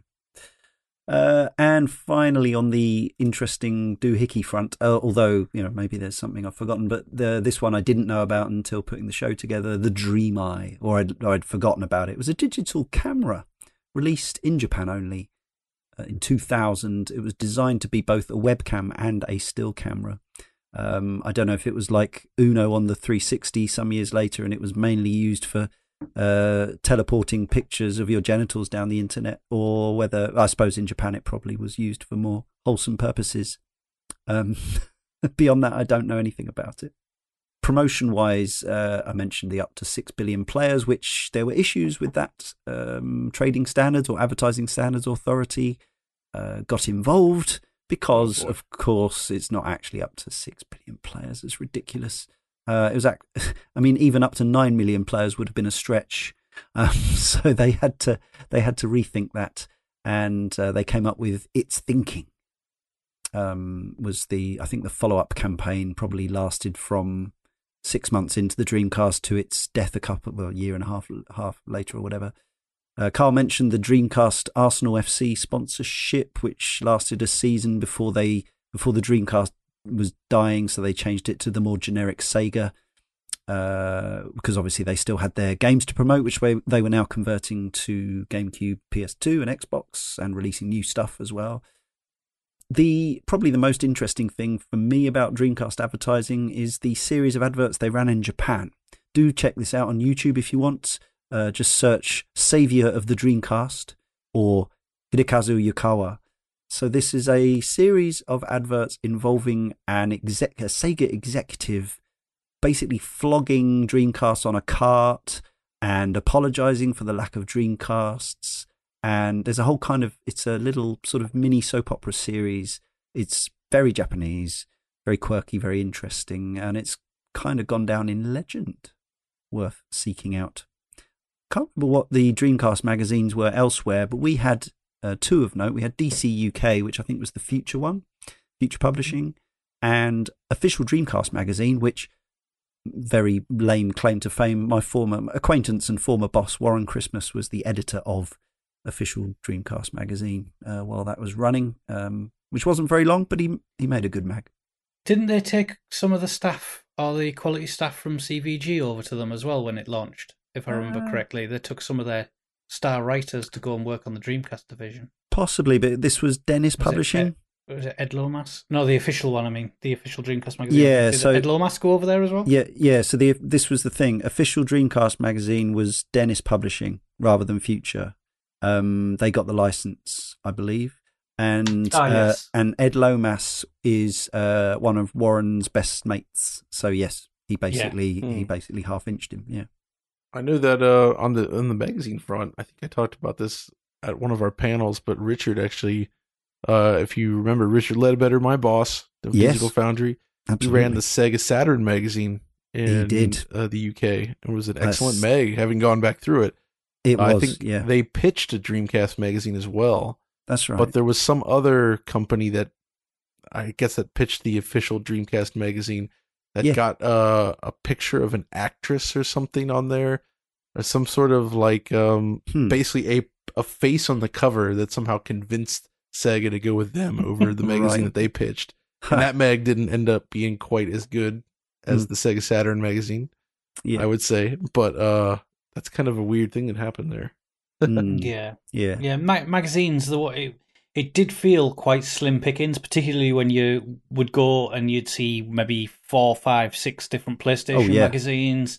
Um, this is why I ended up going and getting the import magazines um, from my news agents because it felt like I was getting a bit more diverse information. Mm. Um, and yeah, it it was strange. I, I did quite like the Dreamcast magazines, but I generally stuck to things like Edge, um, Multi-formats, yeah. or or, or Right. import multi formats for that reason. I No, went with the official mag myself because it in the US at least it came with a demo disc. Right. Yeah, Yeah. Yes. Yeah, the, the irony for me was like this was the first generation of uh, consoles that I'd like bought and been a part of where I didn't buy any magazines for it at all because, Hmm. well, it gave me the internet, so I didn't have to. Do you know what I mean? Yeah, you could and I'm- read those you'll- you'll- articles over several days. Yeah, exactly. Oh, yeah, I'd do it. Start it downloading, go for my tea, and then come back, and it'd be like I'd have like three paragraphs. And then load came up mean, on uh, GeoCities website. Yeah, Mm. exactly. Yeah, but it's do you know what I mean? Like it was. You talk about like that that connectivity with the internet and people getting involved with forum culture and stuff like that, and then I I picked up on that quite quickly and was able to like find various sites where I could kind of find there was there was a couple like you say of ones with like with release dates and reviews and stuff like that, and it was at its thingy level, but it was the fact that like um you could watch it you could uh, I- I'd go on like the next day and if a game had been like the release date had been changed or something had happened it just felt like loads dead more like loads of more kind of immediate It was I the think that's future. Yeah. big thing and There was a and back that's and the- forth as well, wasn't Yeah, there? There was an exactly. discussion. and it's it's weird, isn't it? Because like um like I mean you're talking like about eight or nine years ago, but I used to I used to write for a living for a bit, and I, I mostly wrote uh w- website work, but um and the, it was a nightmare like when stuff changed and you had to change articles and tweak stuff around. And the the holy grail of writing then for free for for the most of freelance writers that paid the best and was kind of still people still had prestige for was magazine writing, which I only kind of got into kind of near the end. But it was that Mm. thing of like as soon as you sent it off, that was it then. Yeah. Like you didn't really have to do anything with it. But yeah, this was this was that point where I was like I remember buying a couple of the official magazines. I remember them being quite expensive as well. Oh yeah. for some If reason. they had a disc on, especially, it would have Yeah, five ninety exactly. nine or something. Yeah. And I remember getting home and I, I remember a friend at university had one of them and it had a link to some to some website and I remember writing it down and then going home and putting that information in and having information on new releases. And I remember thinking, why have you put that in your magazine? Do you know what I mean? You, you've just basically like Yeah. invalidated yourself here. This was the era when uh, they'd give out every little bit of website addresses as well, and they'd be about oh yeah. you Do you know what I mean? It's like long. it's like that episode of The American Office where where Dwight says, uh, "Oh, the, the, we'll be fine after this whole internet fad, fad dies down." And it's like it's like 2008 or something. Like it's, it's that thing there. Like I do, I do think like Yeah. they've like a lot of people had no idea of just how much like it was going to kind of change Or everything. even the time we're talking about, Egon Spengler, 15 years prior, had said print is dead, you know, dead medium. So, um, were there any specific Dreamcast so single format American titles? Or were you, were you still in America at this? Yeah, you were still in America at this point. Yeah, John. Anything uh, DC centric? Just the, the on- official US magazine? Yeah, yeah, there was absolutely. That's the one with the demo disc. There was Right. the official Dreamcast magazine. Any third I- party ones, unofficial ones? Ah, That's that I can't recall. I don't think there No. was actually. I no, mean, the Dreamcast got a fair amount just of multi coverage formats. in Yeah. yeah. the multi-format mags. I think Yeah. mentioned uh, earlier there was uh um EGM. They did a they Yeah, did a really nice job with the Dreamcast coverage. So Yeah, yeah. between that and the official magazine, you know, it felt like it was well covered and given a fair shake. And I feel like the US is actually perhaps where the Dreamcast was the most popular. yeah, I think so. it, it really did well over there and it had a lot of buzz and I do feel like it could have continued uh, Mm. had they, you know, had the money to Yeah. continue to fund it. But yeah, I mean, it, it had some traction. So almost uh, up to the bit where we take a whistle stop tour through the console's library. Uh, Mechner, first from the forum, says I came to Dreamcast extremely late. When it launched in '99, I didn't even own a console. Dreamcast stuck out for having possibly the most interesting logo. Something about that blue swirl stuck in my brain, even after the console just disappeared from the marketplace shortly after. No one knew, no one I knew ever owned one, and it drifted into relative obscurity here in Ireland. Skip through more or less three generations of consoles later to 2014 when I got the strange desire in my head to revisit a more nostalgic time. For some reason, this included absolutely having to get my hands on a Sega Dreamcast. I took a trip to Dublin with my longtime best friend to a fairly well stocked shop, one of the few in Ireland, called The Rage, and I put, picked up my Dreamcast and five games. There was one more thing the guy behind the counter suggested I pick up. This was a VGA to HDMI adapter. I looked at him puzzled. He said, Trust me, this is going to look amazing. I took the advice and bought it. Little did I know how good this Dreamcast was going to look. Upon arriving home, we immediately hooked up the Dreamcast to my Sony Bravia. I powered up the console, and the famous swirl hit my screen. To say I was blown away by the performance and visuals of a then 15 year old console is an understatement. A console of pure joy and creativity, the games are utterly full of imagination and bursting with colour. What followed for me was a year long obsession with everything Dreamcast. My game collection grew rapidly, ballooning up to 40 titles. I even bought a second Dreamcast and modded it with a blue LED. The last time I played it was in 2015. I don't know if I will ever play it again, but I can say with surety that the Dreamcast still to this day holds its own, and it's easy to see why it has a cult following. Thank you. Mechner. So, yeah, around 620 games were released officially from November 27th, 98 to March the 8th, 2007 uh, in Japan, it, where the console actually outlasted both the Xbox and the GameCube for new releases, which is remarkable in itself. Quick look at the launch lineups. I think one of the reasons that perhaps it didn't quite capture the imagination early on, as it might have done, is the Japanese launch lineup consisted of just four games. Uh, Godzilla Generations, July. Uh, Pen Pen, still never been. Do we pronounce this Trilsalon? Triisalon? Never sure. Triisalon. Triisalon. Yeah, yeah. It is okay. Uh, and Virtua Fighter 3TB. Um, and maybe if the conversion of 3TB had been absolutely arcade perfect or better, maybe that would have just about been enough in Japan. But actually, it was when you look at it though, at the time, it felt almost perfect. yeah, I mean, it was really only once people like myself and others picking it up. started apart. to compare it and pick it apart, you start to see, okay, well, they didn't quite nail it, but it felt very, very close. And I think that actually kind of was enough, even if it was a rather bare bones Yeah. conversion. Didn't even have a proper versus mode in the Japanese release. and I'm sure it was responsible for selling some systems. Yeah, Um, there was Oh, yeah. there was plenty of other games that followed pretty quickly, though. That's I mean, true. Sonic Adventure came a month later, and then Sega Rally Two, and so Yeah. on and so forth. But yeah, the launch, uh, I've made, I've went ahead and picked up all the launch games since then, just for fun. Yeah. Right. stuff like July, which is a Mm. visual novel. Yeah. Not, you know, it's like an F or like an FMV kind of thing. Yeah. bizarre. But the weirdest one, are you familiar with Sengoku Turb from NEC? Mm, Don't think so. I should look it up. It's one of the strangest games you could imagine. And that was Awesome. another very early thing. Uh yeah. Japanese first month or two, very strange time.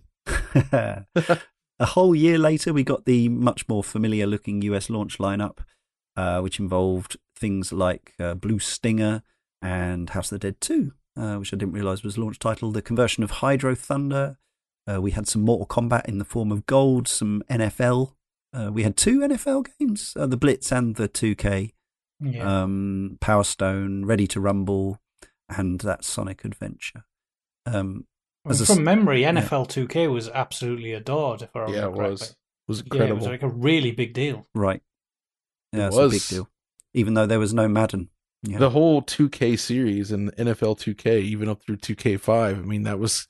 It's Yeah. kind of said that that's the reason that EA went after the exclusive NFL license because those T those 2K games were just so darn good. Yeah, and I know that they tried to do the same thing, didn't they, with the EA, uh, with the NBA license, and it never Yeah. quite worked out with Yeah. the live series. But yeah, the 2K NFL games, uh, people still talk about them today. Mm. Mm. So yeah, with as always with these uh, rushing through the games rundowns, please just cut in, dive in, say something if uh, if you've got something to say as we go through the titles. Obviously, listener, we can't possibly cover every game that was ever released on the Dreamcast, so apologies as always if we don't mention the one that you wanted us to mention. It's literally not possible. Uh, let's hear from Jobo Bonobo from the forum, who says, I was pleasantly surprised when I heard the announcement of the Dreamcast with its sleek design, iconic logo, and incredible graphics to get such glowing uh, get such glowing attention in the gaming magazines. Being a big Sonic guy during the Mega Drive days, and especially being so blown away after the groundbreaking Mario 64, I was officially hyped for this. So on my 14th birthday, not only did I get the day off from school, but our local video place had a Dreamcast available to rent. I knew what I was going to be doing that day. So I got a Dreamcast with a copy of Sonic Adventure. Could not wait to get started first thing that morning. It was an interesting experience. While the game had plenty of jaw dropping moments, there were moments that baffled me. What was with the cringy rock tunes, realistic people wandering around the world, a hub world for exploring, the absurd voice acting? The actual levels were fun to go through, but these other design decisions rubbed me the wrong way, and having to restart the game over and over again because I did not have a VMU did not help endear me to it further. My interest in the Dreamcast had dropped dramatically. If Sonic could let me down, was there anything else worth bothering with on the system? Turns out I was as wrong as it was possible to be. Due to trying out versions of Dreamcast titles on PS2, such as Crazy Taxi, Ikaruga, and Rez on Xbox 360, and House of the Dead 2 on the Wii, it opened my eyes to the really fun, quirky, and experimental catalogue of titles the Dreamcast had to offer. Turns out there were a wonderful library of cra- classics that I'd foolishly missed out on all these years Jet Set Radio, Power Stone, Samba de Amigo, Skies of Arcadia, Chu Chu Rocket, Soul Calibur, and so much more. I really wished I gave the console another chance and witnessed some of the most memorable classics of the sixth generation in their original form. If the Dreamcast has taught me anything, it is this never judge a console solely, solely on a hyped up title that did not live up to expectations. That it was Sega's final console made my dismissal of it all the more tragic. Sonic Adventure. Um, I actually this was the one I saw on a running on a in an import shop in ni- late '98. It was the FMV running, and I was immediately like, obviously, I was excited to see a Dreamcast up and running, and it was cool seeing some high quality FMV. But I was just looking at it thinking, that doesn't look or feel much like Sonic the Hedgehog to me. So I did get this game with my with my Dreamcast, and uh, I played it some, but I never finished it. I didn't just didn't enjoy it all that much. Yeah, it was a strange feeling. I was I've never been the biggest Sonic fan. I've got friends who absolutely Sonic everything. Yeah. Um, and Sonic's obviously a really big deal. Uh, about two months ago, I actually took some kids from my girlfriend's street to the amusements, and one of the kids who I'd never spoke to before, I think he was seven, would not stop talking about Sonic. You know, Sonic's the best thing ever. So it was obviously it's still a huge Still deal going now. Yeah. Somehow, Sonic Adventure didn't kill that franchise off.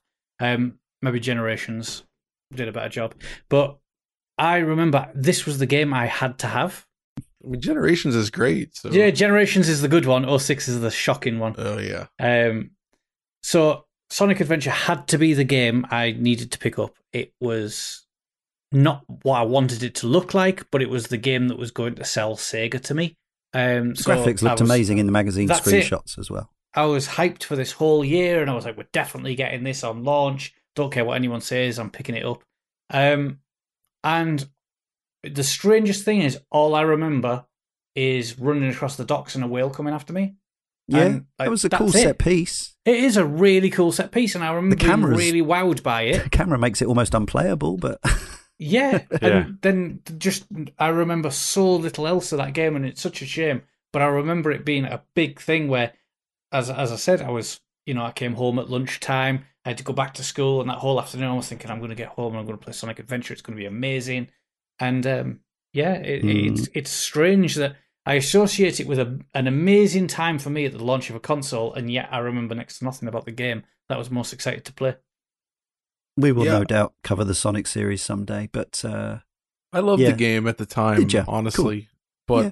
you know, it's that's one of those games that has a lot of technical problems. it's kind of Uh, a shame because Sonic Team had already obviously made some 3D stuff with the yeah. uh, with to Sonic be, Jam Hub and things. to like be that. fair, though, I mean, this launched in like December '98 originally, Yeah. right? They only had like a few months at most with Yeah. the final hardware. very true. So Mm. you know, for such a big game, this Bit was a a very job. f- yeah. I mean, And we got Jake Lloyd as Tails, which is not. it not has a great it has a great soundtrack. Yeah, Uh, it's an interesting. subjective. I like it. I think it's great. I think they Yeah. did a nice job in there. Too much. Uh, Um, it didn't. Yeah, it wasn't what I wanted aesthetically from Sonic. That Yeah. that I sound. thought it was a cool change, and at the time, it was a neat. It was a it was a different thing, and it made a lot of sense at the time. Uh, yeah. everything had gone 3D. Kind of, you know, it just kind of worked in that sense. But yeah, it has a lot of technical problems, and I don't know if you guys have actually played the original Japanese version much Never. versus No. the updated Western version, but the difference is dramatic. The Right. original Japanese version is awful. Right. Uh, the camera is about Mm. 10 times worse than it is in the Western version. Yeah. It gets stuck in everything. The frame rate is much, much worse. Yeah. Uh, the whole thing is just an, it's just a mess. They had a year to refine it, where they, they did very little to the hardware, but they did they did quite a lot to so Sonic it- yeah, the final thing is still not great, but and technically, but it is a pretty big step up. Except for the one weird bug I noticed where, uh, when you play through the story mode, most of the levels run at a stable 30 frames per second. Hmm. But if you play the time attack mode, they're much slower, Hmm. and they run more like the Japanese version. Curious. So it's weird. I always wondered about this. A lot of those levels, they were tons of slowdown in time attack, uh, mostly stable in the story mode. So I wonder if I always wondered if this was somehow related to the fixes they were doing, and it didn't. Whatever they Yeah. changed didn't apply to the time attack mode or the time attack versions of the stages, and so you ended up with basically you know Japanese style performance. And even then, by the way, ah, I- there's so many revisions of Sonic Adventure. There's that Japanese version. There's the Hollywood Video rental version from the Ooh. summer, the limited edition.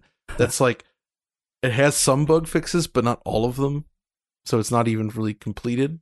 Then there's the launch. Then there's the launch version, and then there was another version, and you can tell because the update, the last version has a different title screen with sort Oh. of a wavy water effect that's missing on the previous ones. So there's at least like four or five different variations Hmm. of this game out there, uh, each with additional fixes and changes made to them. So it's a very weird kind of situation. And that's not even including like the auto demo that was released Yeah. prior to launch, where you can get it, Oh right. just like it's a real time graphics demonstration, but you can't really play it. But that's pre release and all the stuff just a few months when it was first revealed that was showing it at 60 frames per second when the final game is not. And it's a, I do want to do a video on this sometime because Yeah. this, the whole Sonic Adventure development story is so bizarre and so interesting and so clearly defined by the fact that it came out so early. They were Yeah. just scrambling to get this thing finished. That would be a great video. Yeah, I love that sort of uh, yeah incredible um, comparing the minutia between different versions of games. And yeah, so a couple of years later, towards the end of uh, the Dreamcast's natural life or healthy life, anyway, was uh, the sequel Sonic Adventure Two. Um, and you were saying before we started recording that, by your estimation, it was uh, you know quite a solid sequel and a, and a decent refinement. Yeah, I mean it had, you know, some of the the the Knuckles and Rouge stages where you have to search for emeralds. Oh yeah, Pretty awful, d- mainly due to the fact that you don't have a free camera to look around. right. But the actual Sonic stages and even the robot stages, they're they're pretty fun to play. Sonic plays quite well. Frame rate is now 60 frames per second. It just feels more solid. Uh, everything works better. You can really get into a, a loop, and the getting a good grade is actually rather challenging. So you really end up perfecting it and going for the fastest runs with finding lots of shortcuts and just uh, it starts to feel more like you would expect, and that is Yeah. it's a good time despite some flaws. okay. Uh, obviously, among Sega's first party lineup, uh, Yu Suzuki and AM2's Shenmue's 1 and 2, uh, so ambitious they ended up uh, splitting up and still not finishing it.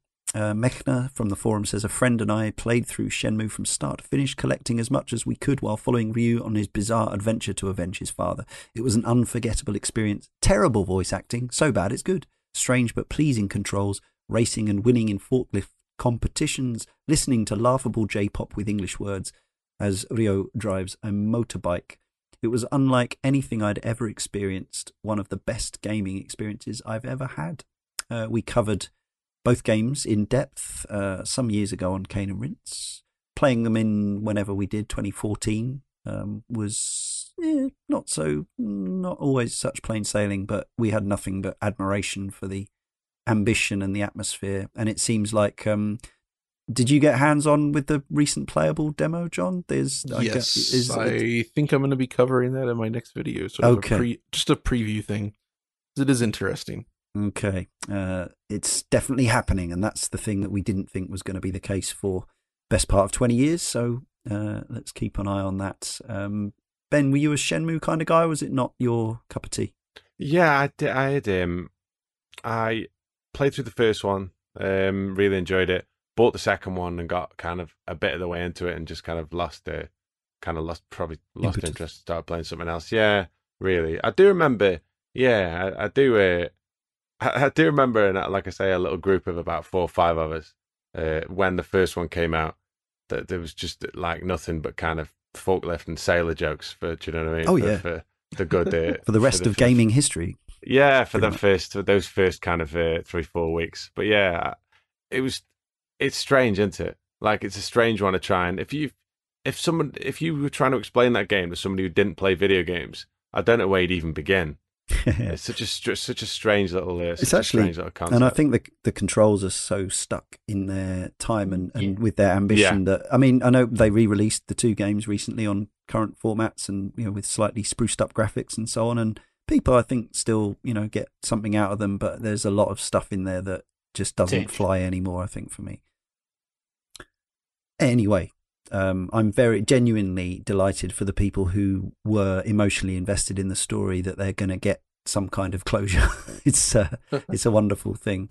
Um, Phantasy Star Online, uh, we've mentioned already, but Alex79UK says, I was introduced to the Dreamcast by a friend who was always bang up to date with the latest consoles. We'd sometimes go back to his after the pub, and playing with real life humans in Phantasy Star Online absolutely blew my mind. Yeah, this was one early online gaming experience for me, and yeah, I loved. I mean, this this was Sonic Team really far more in their pomp for me, doing um, magical, you know, making making magic happen. Just the atmosphere of this game, and I wasn't really a Phantasy Star guy. I, I pretty much skipped all the the JRPGs up to this point, but um, but this game was yeah. I mean, I didn't rack up four hundred pound a quarter or whatever, but uh, but I had some. I have some really um, vivid memories of going online and just even just being in the hub for the first time, let alone teaming up. It was um, formative and yeah, eye opening. Yeah, it was incredible. Like I look, I don't know. It's, it's it's for me like it's one of the most important games I've ever played. I think. hmm Like I can't. When I first bought it, like I didn't have the thingy to go online, so I played it a little bit, did all the started doing the offline stuff, enjoyed it, enjoyed the concept of it, but was really frustrated by it. Um, and and like it, it was kind of the the story mode's kind of quite like incidental, really. Do you know what I mean? It's Yeah, kind of yeah. built around this this nuance of playing with different people online. And I remember at the time, like I went round to uh, my mate's house, um, and he fired it up, and he was playing like uh, online, and he got so much further into it than me. And I just, I it absolutely blew my mind. And then I got home and I was like, right, I need to sort this out. So the next day I had a word like with my parents. They went, yeah, as long as you pay the bill. And now, well, buy a phone. And then my dad was like, buy a phone and I'll just stick a line through it. So I did. And I got online and uh, it just changed everything. Like th- Yeah. that game in general, like you said about the atmosphere and the ambience and stuff, like that, that soundtrack, like Mm. still Yeah. to this day, like, and just like but certain specific incidental bits of music, like when it first comes on and you've got that logo of the uh, of like the planet and all the beams of light come over the top, that like little kind of like instrumental run with the synths and everything, Mm. automatically makes me either check the time or look out the window because normally when that came on, I'd just logged off and it was like five in the morning and going light. Do you know what I mean? Like Yeah. I, I, I, uh, I got I got a legit uh, I got a legit level 100 um which took ages and then they brought out the the next version didn't they? They brought out like a 2.0. uh, yeah. 2.0 yeah where you could get up to level. The crazy thing with that though right was the fact that the levels were like were quite incremental in terms of exp so it wasn't a massive jump. But when you got to 99 the level from 99 to 100 was something like six times more than 98 to 99 was so in my head, I was like, well, this makes sense. Like, it's a massive level. You're going to get something big and you level up just like a normal level. And I'm like, oh. But I was like, never mind. Like, I'm at 100 now.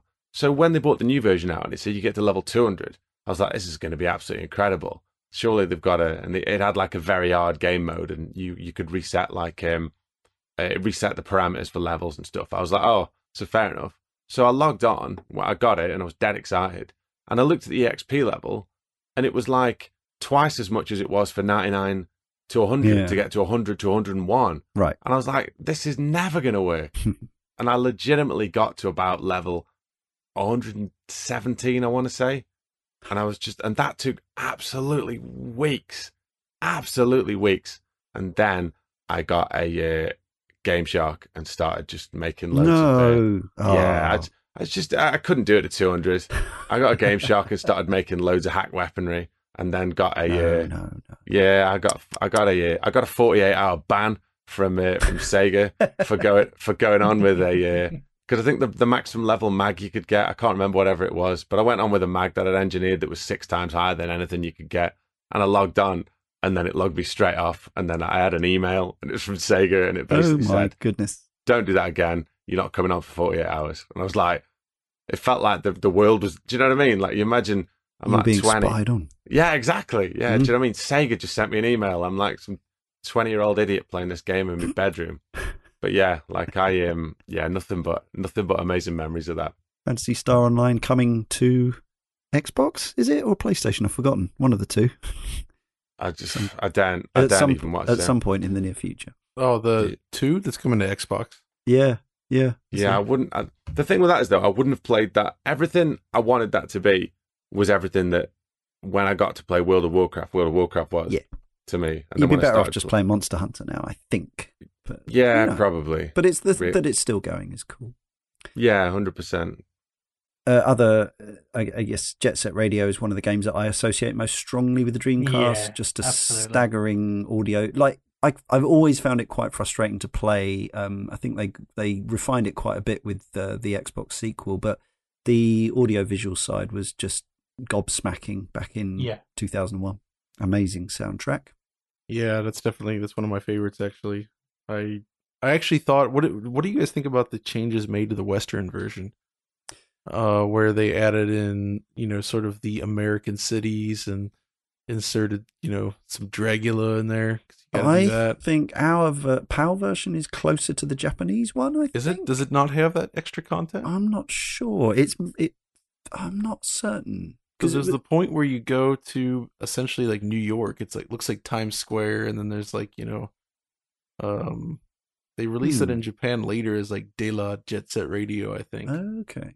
but yeah, the original Japanese release does not have that. And they're Hmm. they're interesting levels, but stylistically, I always thought the music and look kind of clashed a little Right. bit. Yeah. Uh, those games also available. They re-release them on PS3 and 360 and stuff. You can play it on Vita even. Um, Rez, of course, came out on Dreamcast. Had originally been designed as a Dreamcast game, um, but actually, here's where I bought the PS2 version because it was better. It was actually uh, Mhm. higher frame rate and higher resolution, I believe, as well. So I felt bad, but it had to be done because I really wanted that game in the best possible audio visual. Um, had 5.1 audio as well on um, PS2. So, uh, but yes, it was a Dreamcast game. Should never be forgotten. Headhunter also got ported uh, to PS2, but uh, I think it's one of those Yeah. where people swear by the original over the, the Uh, conversion. Yeah, I mean the conversion's actually that's one. Is of it? It's pretty good. There, Okay. it was mixed. There was some great Dreamcast PS2 conversions, like Ecco the Dolphin is better on the PS2. Sure. Um, Yeah. But then there's stuff, you know, it depends on how who converted it. You know, Yes. Grandia 2, which I'm sure you'll mention. Yeah. Uh, it's terrible in there. But that's, Right. you know, Yeah, different thing. for sure. Yeah, I never played Ecco, Defender of the Future. oh, Um, man. It Love appealed. It looked it looked so lovely, and I and I did like the Mega Drive game, but it was punishingly hard at the end. So I, um, so I think that put me off somewhat. Was it? Was this more? Was this? Uh, fairer the Dreamcast, the, the Dreamcast game I love so much because it has one of the most compelling atmospheres I can Mm. ever recall in any video game to date. Mm, It still sticks with me. I mean, the soundtrack and just the depths of the sea. And as you get Yeah. further and further into the game, it goes from like the nice blue ocean to like, you know, you start to see weird machinery. And by the end, you're like going through these weird like time tunnels and like the whole the way everything changes and warps as you near the end and just like exploring these underwater ruins it, it uh it's something it's really special like that atmosphere in it the game itself is good but very very difficult it in that is. it's not always obvious Yeah. like what the heck you're supposed to do Mm-hmm. uh and you're kind of like messing around trying to figure it out and that can get a little bit annoying but i still thought it was a very memorable game Mm. so Ah, I'm a little like Leon in the fact that I ignored it because I found that the Mega Drive versions were too frustrating. And my biggest issue with Ecco is also an issue that I have with NiGHTS, although I do love that game. And it's that when I'm playing it, I feel like the game wants me to feel really relaxed. It's serene music, it's beautiful to look at. But I'm actually really angry and frustrated Yeah. because I can't do what I need to do. And it's like, you're trying to sell me calmness, and all I'm being sold is rage. Quite a few games it's- like that. So like a subgenre. Games Yeah. that games that are supposed to chill you out but actually make you furious. um, I'd love us to cover the Ecco series someday on the on the podcast. Yeah, absolutely. Um, we've already mentioned some of the the straight arcade conversions that were done, handled often by almost the exact same teams or very close to cross, you know, crossover teams within Sega, like Hitmaker or whoever. So Crazy Taxi. Um, obviously, they added great content for the home version as well, Yeah. filled it out. Crazy Crazy Taxi was a huge one for me. That was that was the big deal um, around the time that it was coming out. Uh, I live on the seaside. Everyone who's listened to me before on the podcast knows that I was in uh, the amusements and the arcades a lot as a child. I was very fortunate to have one of the full sit down moving car Crazy Taxi units um, readily available.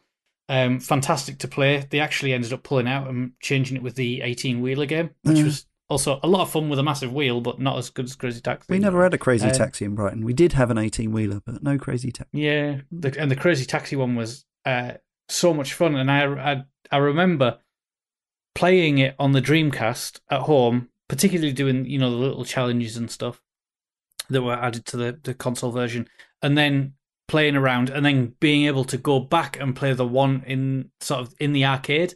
And it was obviously it was more immersive in the arcade. I was in a big unit that was just like a lot of fun.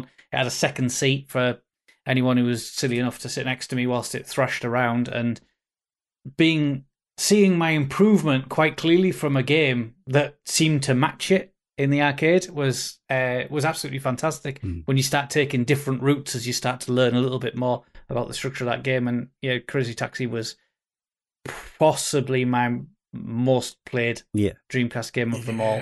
I love that too. I, and yeah, exactly what you said. I used to play an arcade machine near our house after the Dreamcast game, and I got to the point where I could do laps around the city. Yeah, And like once you get to that, and it's just it was uh it was so satisfying, and just the mechanics of you know shifting down up down up to do that kind of boost Kachunka. move and like doing all like the sliding around corners and the Dreamcast version played awesome, but I I always loved the wheel for that precision that you got from like weaving through traffic. You could make those minute adjustments Mm. It always felt great. And none of the the ports has ever as well quite, hard to beat. none of the ports has ever quite captured the magic. I wouldn't have said. Um, Yeah. they're Yeah, okay, but not quite there. Um, speaking of ridiculous uh, cabinets brought to home, the F three fifty five game I never played because I heard it Oh, was yeah. intensely punishing, realistic simulation of of It driving a car. But I I know it was absolutely adored by a certain subset of driving gamers. fantastic video game. Right. It's it's an incredibly punishing game. It's one of those ones where you could tip the corner wrong, you slide out, the you're out. race is all Yeah. over like that. You really have to learn um, to gauge the power of a car, and it's not about you know it's not arcade racing. It felt like the first time that we were playing a true sim. Um, and even if you'd come across from something like Gran Turismo, you're like, it's all right. That advertises itself as a real driving simulator. I'll be fine. And the next thing Yeah. you know is you're at 180 on the first bend, and all the cars are gone. And but when you started to master it, Right. um, Satisfying. There was rewarding. very little feeling like it. And that was one I did actually play that in the arcade. We were lucky to have one of those Oh, around, as wow. well as the Wow. airline game that used the same Oh, yeah. setup, where they both had that triple screen, yes. three CRTs, sort of wrap around. You get in Yeah. the cockpit. You actually had a full H gate and everything for the uh, the shifter, and uh, that was very satisfying. that but did it's not one of come those, to Dreamcast. no, not that part. No, and that actually that was one of the things is playing on a Dreamcast. The single screen setup made it much more difficult to like sort of. You didn't get that same immersive feel, sure. and No. then of course the the pad itself couldn't quite replicate that feeling of having Mm. the real wheel and everything. So I always find when playing driving sims, they're they're kind of boring on a controller, but they're extremely engaging if you have the proper wheel Yeah. setup because it actually does start to resemble. y- Yeah. Your brain just like clicks, and you're like, okay, I'm driving a car, and then you start to be able to do things more naturally. You And- react quicker, don't you, to your back end going out and stuff. You feel it Mm. with a wheel Yeah, to compared to what you see on the screen that you don't with a stick. Exactly. There was a wheel on DC. I forgot to mention in the add-on peripherals. I did have one, the official wheel. Um, I bought it for Daytona, um, and it really helped with that game a lot because it didn't play so well on big controller. But um, it was not force feedback, but it did have quite a lot of resistance to it. So it probably would have made Ferrari more enjoyable. F3. Thinking of uh, um, racing and wheels, there was uh, the port of or the new version of Daytona 2001, yes, indeed. the. Daytona USA, and that was a tricky one because on the gamepad they actually used a more wheel-like design for the Yeah. steering. Mm. Where and this is where a lot of people got it wrong. If you just tapped left and right, the car would go crazy Yep. left and right. You really actually had to hold the analog stick up while you played and then sort of slowly rotate That's your it. thumb left Yeah. and right and then you sort of simulate turning a wheel. And once Yeah. you actually got that, it felt pretty darn good. Yeah, it was a cool version. Um, Confidential Mission was the other light gun game of, of note from Sega Stable, uh, which was a kind of yeah, sort of James Bondian but loony in a loony Japanese arcade game, light gun game style. Uh, yeah, it's, uh, worth seeking out. Not I'll quite, trigger though. not quite as good as Ghost Squad. Um, Outrigger, yeah, this is a cult classic that I've never played, but this was Sega doing effectively doing a kind of online battle arena at the arcades, wasn't it? Yeah, and I have also have the Dreamcast ver- or sorry, the Japanese version which comes in a box with the Dreamcast mouse. Ah, yes, Uh, so you actually play it yeah, if you like anyway with the mouse which for that extra precision. But it's a absolutely. it's almost like a fusion of like an Unreal Tournament Quake 3 style game, but Yeah. with a fighting game like Virtua Fighter because Mm. the arenas are very, very small. Mm, right, It's very right. tight. But when you're in there, you know, it's it's like just this constant action. So you're never really out of the action for long uh when when engaged there. And it, it's a 60 frames per second game as well, so it felt very slick and smooth. Uh it's a neat little game. I think it got a very limited release very late in the Dreamcast life in, Yeah. in PAL. I think so. Uh, one you do see around is Zombie Revenge. Was this in the same lineage as the Die Hard arcade, or that? Um, yeah. yeah. it's in in the same. It's the sort of pro, post polygon um, Sega brawlers that um, that had their had their fans. Yeah, and the voice clips have never truly left me. Like I still say like an antidote. Up Bullets. there with House of the Dead 2's voice. Oh man. yeah. The voice acting was it's the best and the worst. Awesome. Another cult classic that I don't even remember seeing in a shop was Cannon Spike.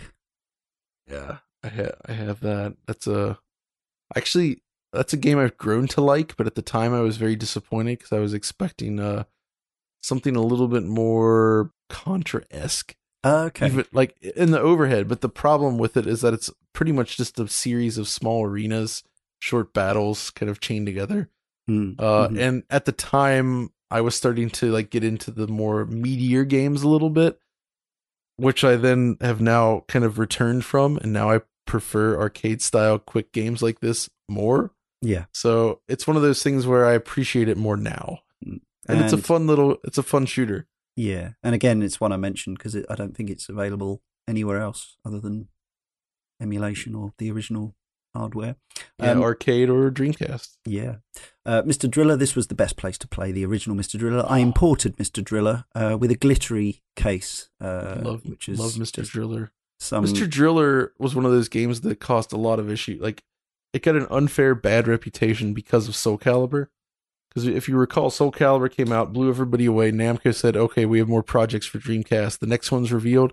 It's Mr. Driller, Oh right, and you know it's this colorful 2D looking game. Super 2D. You can imagine Yeah. people coming from Soul Calibur are going to be pretty crushed by this. I certainly wasn't. Uh, I was. I was in love. A lot of people were though, and it, Yeah. it kind of gained a bad reputation in the U.S. But in reality, Mr. Driller is really good. Mm. I actually think that uh, the Mr. Driller G on PlayStation is the better Mr. Driller game. Yeah, has two player. but I yeah, and here. the music, man, woof, and just the extra modes and Yeah. and then the GameCube. Mr. Driller's awesome, and yeah, Yeah. it's awesome on Dreamcast too. It's coming back. Probably the last good one while we're talking Mr. Driller was uh, W on the Wii, which was downloadable WiiWare Oh one. yeah, Um, but yes, apparently they're bringing it back. Fingers crossed it's not terrible. Um, very quickly, the fighting game scene on the Dreamcast was solid, and it was definitely Huge. definitely the format to own to continue for those of us who'd been playing all the Capcom games on Saturn. They carried on by bringing over. They also you know brought over the all the variants of Street Fighter Three, Street Fighter Zero Three. Also SNK brought King of Fighters and Garou a great version of Guilty Gear X as well. Um, but I suppose, yeah, Karl mentioned Dead or Alive 2, which was stunning at the time. Um, before Dead or Alive 2 was only known for uh, for pervy costumes, oh, it's uh, a it's a great game too, and stunning polygons, and and the the polygon count on the fighters is huge. Yeah, it's like it's actually one of the most uh geometrically dense games on Dreamcast by far. It's yeah, I don't know how they did it, but the character models are like two to three times more complex than anything in like very Soul Calibur. Ninja. It's definitely 60 frames, isn't it? It's uh, yeah, and uh, I feel like that is the game that defined the Team Ninja of, I guess that era. I would. Yeah. They're not really the same as they were. no, I would say. but yeah, Although the Ninja Gaiden doing- era. Yeah. the the Nioh games are quite good, so I will give Mm. them that.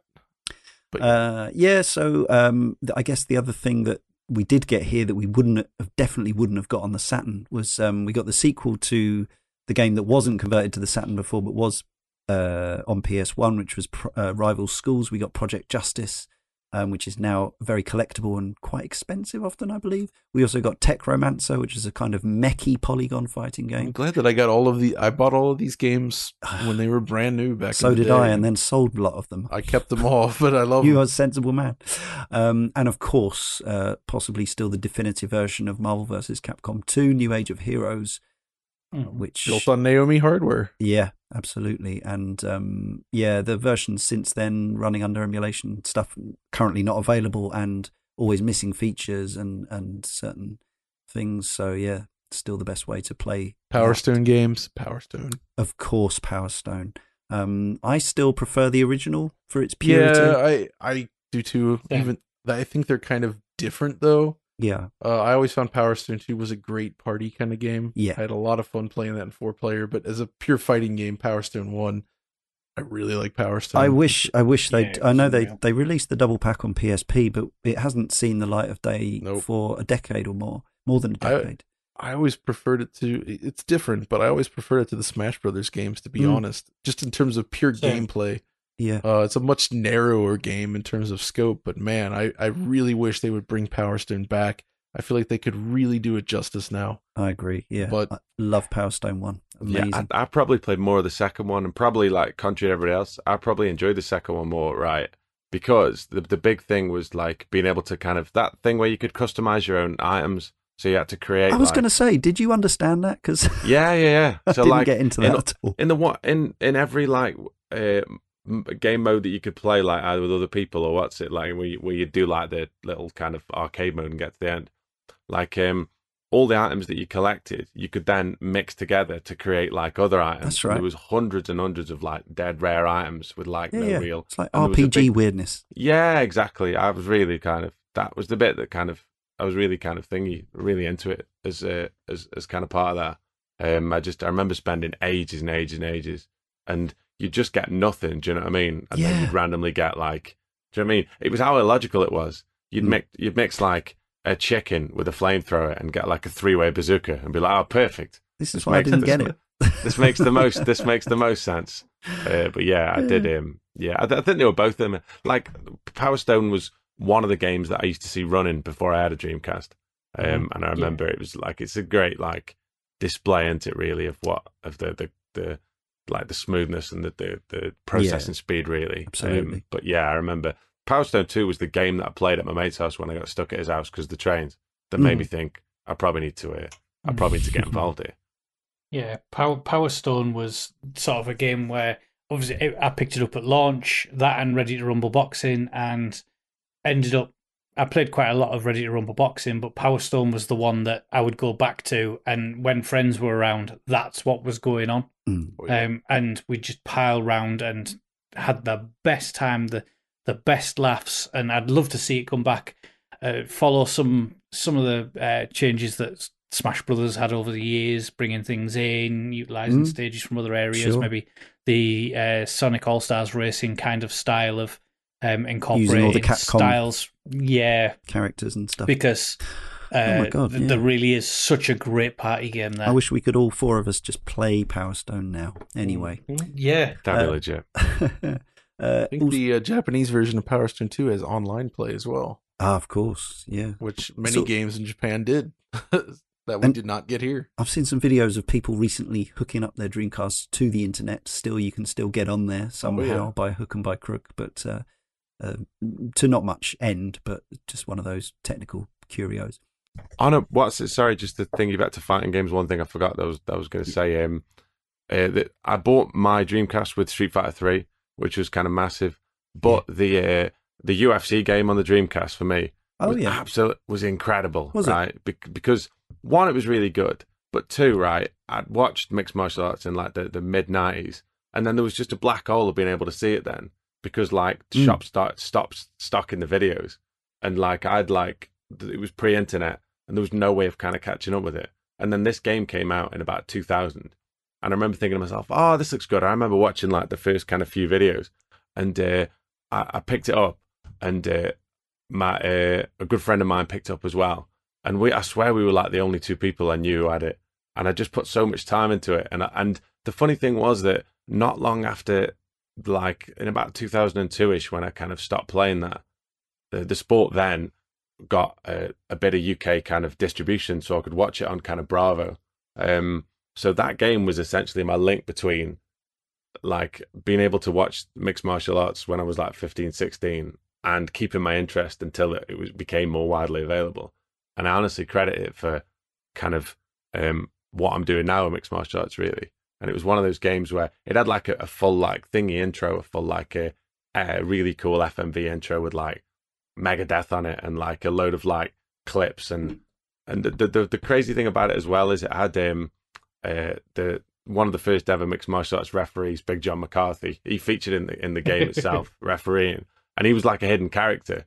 And uh, once you'd beaten the game, you like if you beat it so many times, different things, you could unlock trying to fight Big John McCarthy. But he was way harder than everybody else and could kill you with like one or two uh, one or two punches. And a couple of years ago, uh, I worked a show uh, uh, with Big John. And it's the first time I'd ever met him, and I got a photo with him and I chat to him. And uh, I said, uh, I said, how come you? I said, do you ever play video games? He went, ah, n- not as much. And I said, I said, you're impossible on the, the the Dreamcast game. He goes, they told us we were doing that. We were going to feature in that. And uh, they wanted to make me a boss. So I just said, make me as hard as physically possible. I was like, well, they did it. Yeah, you're fine. but I love he had no concept of the fact, do you know what I mean? That he was an absolute. I was like, it was ridiculous. He was harder than all the UFC champions. It was a joke. but like, uh, it was just dead. It was a real surreal kind of moment for me. But one of those games that I look back on and think to myself, like, uh, another one that I'd play till like four or five in the morning, and I'd be like, oh, I better go to bed now. Speaking of which, I think we're going to lose uh, the great John Linneman. Um, we've been going on, we've been going on long, and um, it's an hour later in Germany where John is. Um, yeah, you know, we got work tomorrow. Got to work on those videos. Not so. a problem. So thank you so much for your time. I think we've um, we've established how you feel yeah. about the Dreamcast. Oh yeah, um, absolutely. An important machine and formative for uh, somebody who's now absolutely full time video games, as if you could have been anything else. Um, yes. But yeah, thanks again so much for your time. Any uh, any any any plugs you want to drop before you say good night? Yeah, I mean, you know, as always, uh, come check us our stuff out over on Digital Foundry. Um, you know, youtube.com slash Digital Foundry. yeah. Obviously, the DF Retro stuff. That's that's kind of my big passion. Yeah. Uh, also, I just put out sort of a documentary video I shot recently on a, a game called The Surge 2. Uh, whether you're interested in the Ooh, game or not, it is a cool yeah. game, but mm. uh, I really tried to do like a full scale, like real documentary looking video on cool. how they made it. And, uh, but I did it all by myself, so it was kind of an insane effort. Uh, and yeah, just, you know, I'd like to hear thoughts on that if you guys get a chance to check it out. Definitely. But, but for now, I guess, uh, I'm gonna go get some sleep and then yeah. wake up, and I might play more Dreamcast before I get to work because uh, I love talking about the system. Absolutely. Well, thanks again for joining us. Take care. Right, Sorry guys. for keeping Take you so long. Stuff, Sleep well. No problem. Thanks See again, you guys John. later. It's been a pleasure. Bye. Absolutely. Take care. Take care. Bye bye. John bows out. Uh, we shall do another 20 minutes or so to wrap up these games. It's important. Um, so I was just about to mention 2D shmups. There were a lot of them. Um, and indeed, I think that's one of the things that's kind of kept the system kept, yeah. going. Um, things like uh, Border Down and Under Defeat came out relatively late, but even now, there's still stuff in the homebrew arena being made, games coming out all the time, not officially licensed or whatever, but being programmed for the Dreamcast and being available to download or even buy in some cases with cases and inlays and things. So um, I think it's one of the probably yeah, it's probably the machine where shmups live on along with the PC, um, even more so than the consoles where they, they used to have their home. There were some rhythm action titles. Uh, Space Channel 5 started on Dreamcast, later came to other things, of course. There was a double pack even on PS2. Alex79 says, We all loved it. It didn't matter who was holding the D pad. The rest of us would gather round the TV and drunkenly act out the routine Ulala was instructing us to from the screen. And of course, there was that uh, notorious case of the lady Miss Kier from Deee-Lite uh, trying, possibly not successfully. I can't quite remember how it ended up, but um, she was talking about uh, suing Sega for the use of her image in the game because um, Ulala did seem to be very much like um, her in the uh, Groove is in the Heart video. Cool Cool Toon was a cult Japanese classic that I had for a while. Um, probably closest ish to something some like a cross between the Bust a Groove games on the PS1 and Gitaroo Man, but more Japanese and poppy. It was by SNK. Uh, sports wise, we've just talked about UFC. There wasn't a lot uh, overall. Obviously, we had the Virtua tennis games as part of that comes under several brackets of Sega and arcade conversions, and those were amazing, I think. But um, other than that, we had 2K. So you were saying the NFL games were highly regarded. Yeah. What about the rest of the 2K um, stable? Because that was what there was, really, wasn't it? Yeah. So 2K was building it up, wasn't it, with the basketball games, the NBA 2K, which is obviously a, a monumental hit now, mm. and it took a while to get going because EA had been doing the NBA Live games since at least the 1997 version Earlier, was the first one I, I ever say. played, yeah. and that was on the PlayStation. Um, and I would think that that came from before then. Yeah. But it, it did make it probably yeah I would say it would be fair to say it made a ripple in the industry yeah. in regards to their importance. You know, John's mentioned there about um, EA essentially buying out the Madden license for the NFL so that no one else can actually do it. Uh, that probably says quite a lot about how big of a deal NBA uh, NFL 2K was Right. on the Dreamcast. Yeah. Uh, unfortunately, it wasn't released in the UK. Oh, um, okay. In PAL territories, Right. it was a, a US game, so it was kind of one of those ones that you read about all the time, Yeah. but never get to play while sticking with Madden, which obviously does get released. You could have got a DCX disc and played your import copy, of course. Yeah, that would have been the ideal solution, but uh, it wasn't to be. And it's, you know, when you still see people talking on forums about how good NFL 2K was and bring back NFL 2K, um, I think that probably speaks volumes. I guess they just How- didn't how have the resources to make both the NBA and the NFL or something. I don't know. It's possible both were visual concepts um, making the game, which is the developer that works under the 2K license. They'd have had to expand massively, but um, Yeah. who knows? Could have been. I guess Madden kind of killed him, but um, in the NFL arena, um, whereas EA's basketball didn't quite have the same. Mm. Uh, it's had the power. opposite effect. Right. EA, EA really messed the, the uh, NBA license up yeah. hugely. Mm, um, pulling it when it was already in shops, okay. which probably speaks volumes for how bad that how bad of a nosedive that series took. Mm. But yeah, lack of top tier sports games, or at least perce- that was the perception, was probably a problem for Dreamcast. Dre- uh, driving games arguably are similar. Of course, they had uh, one kind of killer app, uh, the UK developed Metropolis Street Racer that we covered in a separate podcast uh, that managed to create quite title. a buzz. Sega GT, meanwhile, was sort of Sega's answer to Gran Turismo, but it was kind of yeah, uh, Gran Turismo two, I guess, on the on the um, Yeah, on the PS2 on the PS1 sorry was would have been a year earlier. yeah exactly Uh, two maybe two years earlier, 1998, wasn't it? The la- um, this wasn't enough to sway No. people at all and and of course, Gran Turismo 3 was going to be a huge deal for the PlayStation 2. Yeah. Um, in terms of people waiting, and it's a shame.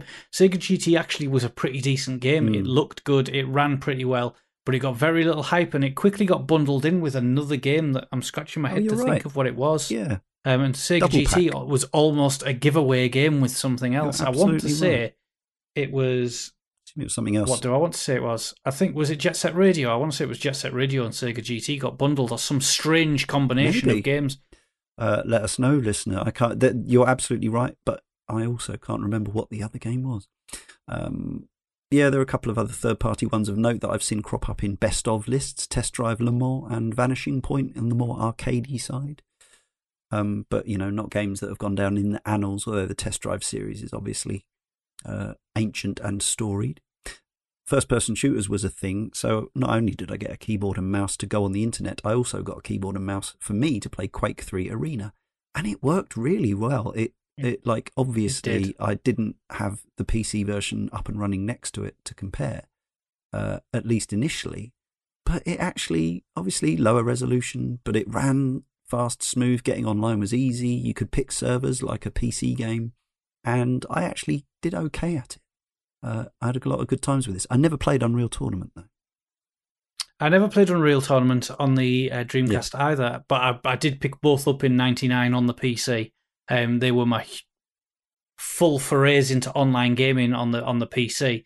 But what was interesting is you could quite quickly mod the PC version of Quake 3 Arena to see the Dreamcast servers. Yes, I remember that. And then if you didn't have a mouse or a keyboard on the Dreamcast, you really didn't stand a chance. In fact, That it became brutal. yeah, I, I'm sure I remember playing a cross cross format on that um, from the Dreamcast. Interesting. Yeah. Yeah. Uh, a few RPGs of note, some some quite mediocre ones as well, but the two legendary ones, Skies of Arcadia, um, they um, sort of DX'd it for the GameCube, but as uh, John was saying, we lost some we lost something as well, but they also toned down the amount of uh, random encounters and stuff like that. Uh, another epic JRPG. Also, the sequel to Grandia, Grandia 2, which also got a port to PS2, but the port was terrible. I suspect the, the recent port to Switch is hopefully closer to the original than. Um, Fingers than it was. crossed. Yeah. Because they are both really much loved RPGs. Yeah, yeah. Um, very much in the the vintage mold, the classic uh, stereotypical JRPG, but with slightly more um, in dynamic combat than some of their peers.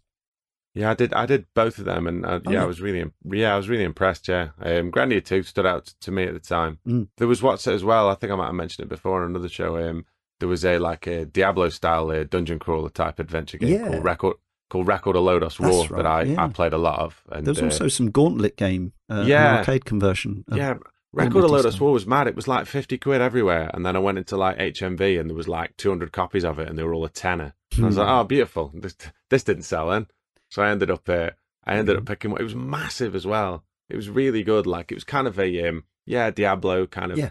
Baldur's Gate kind of uh, kind of game like that. But there was a, a head like always makes those kind of games. There was a massive kind of character customization uh, potential of like forging different weapons, and yeah, it was I was a, I was a uh, was a big fan of that. A bit like I say, a bit of a niche one, but if anybody like is into that kind of stuff, it's it's a great example of that genre for me.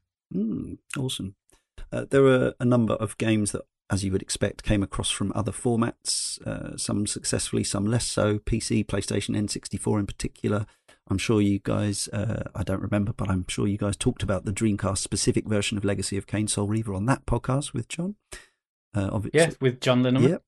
Um, there was a version of Star Wars Episode 1 Racer, which I think was probably based on the PC version rather than the N64 version.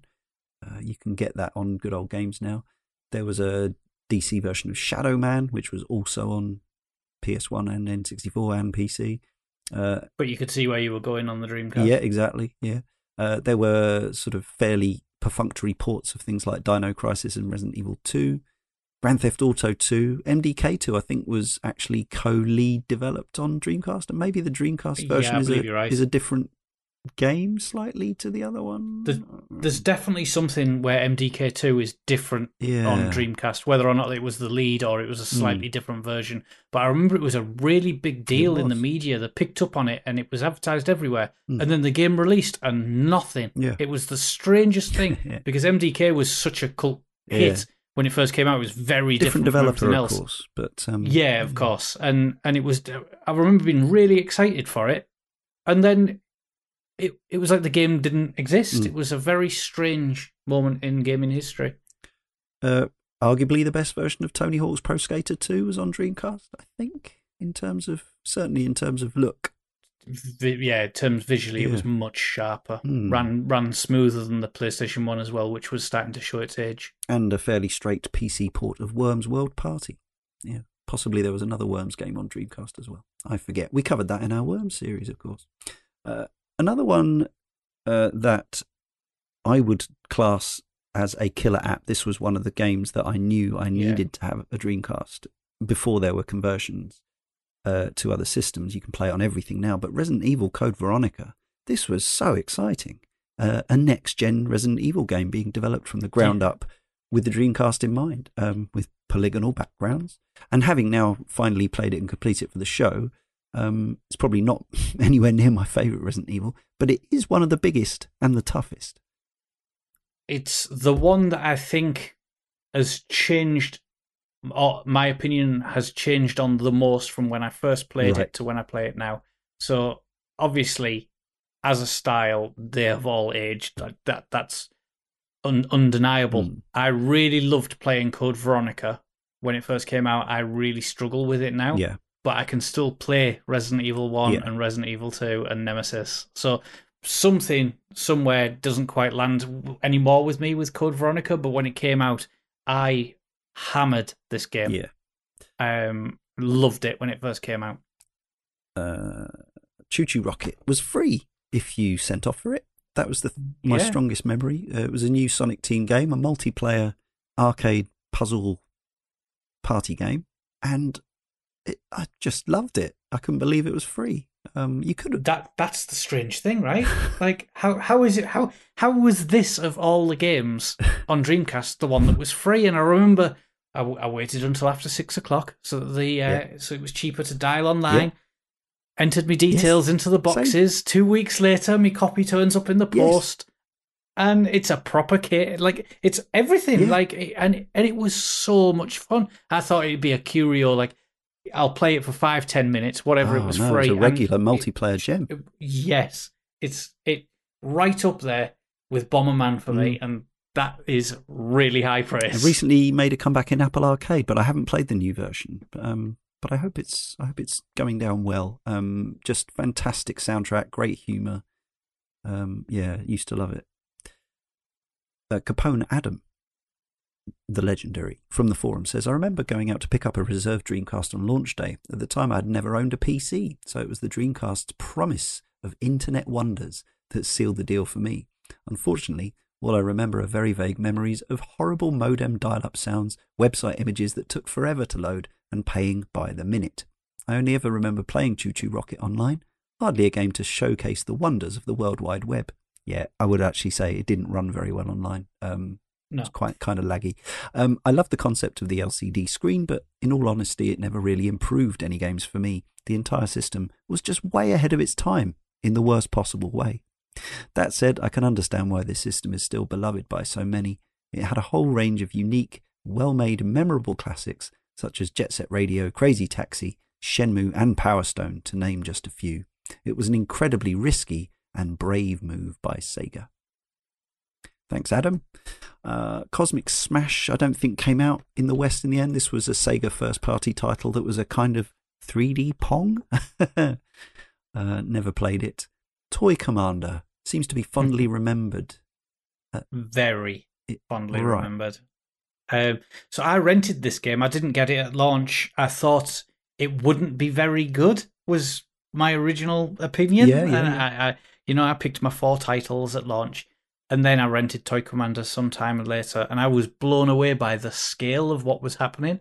So this was like Battlefield 1942 before Battlefield 1942 was a thing Yeah. in terms of having different vehicle types. You were all toys. Yeah. So it was it was a step up from what we'd seen on Army Men on PlayStation. Mm. Again, quite fondly remembered Mm, title. mm.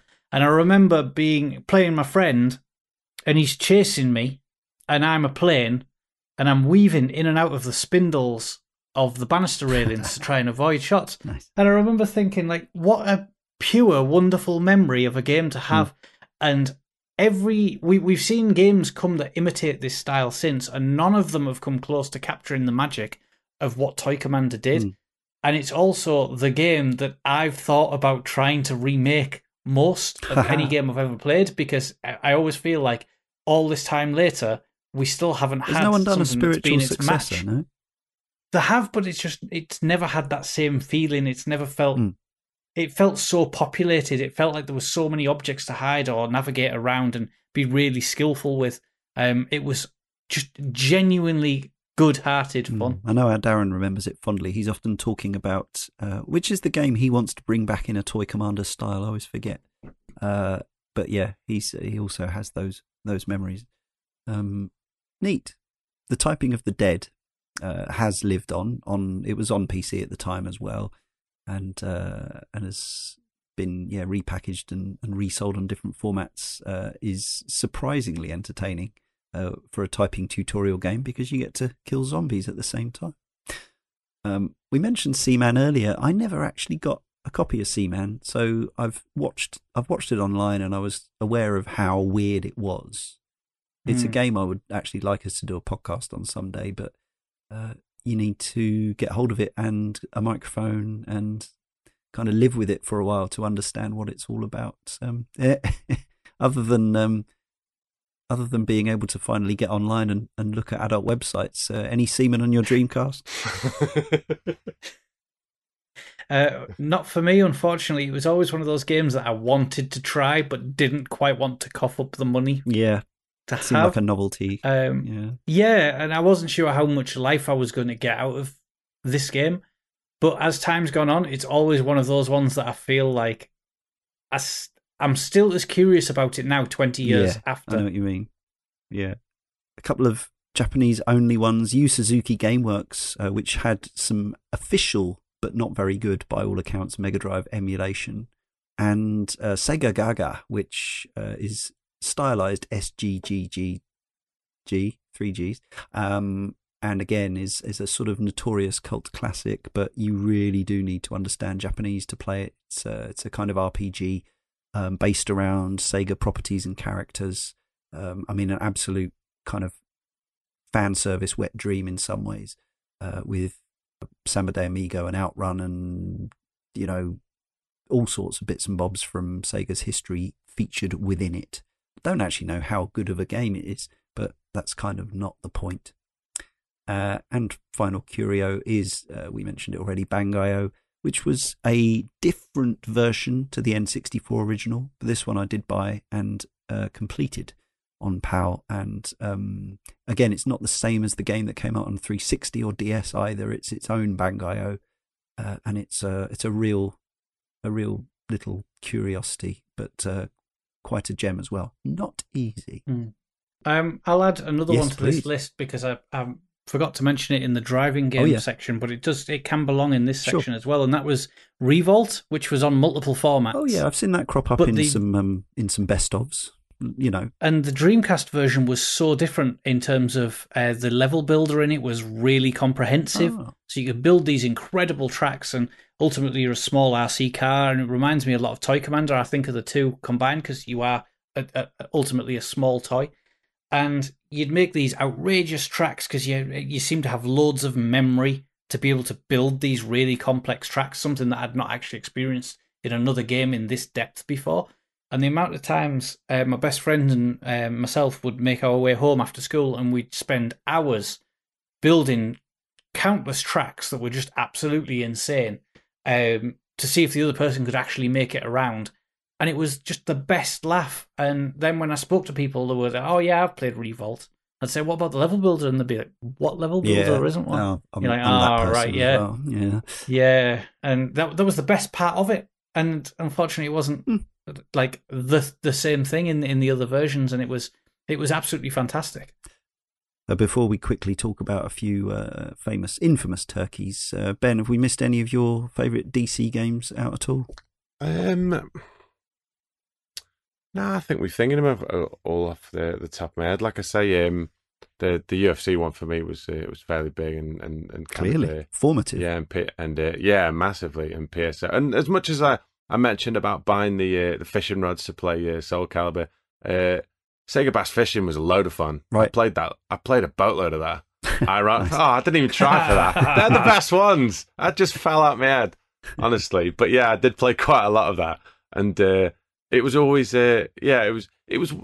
I don't know, like it, it was one of those games that there was, there was never a bad time to play it. Do you know what I mean? Mm. If you wanted to, like, there was like a campaign mode if you wanted to put time into it, or there was just an arcade Yeah. catch a load of big fish mode, and like uh, there was always a.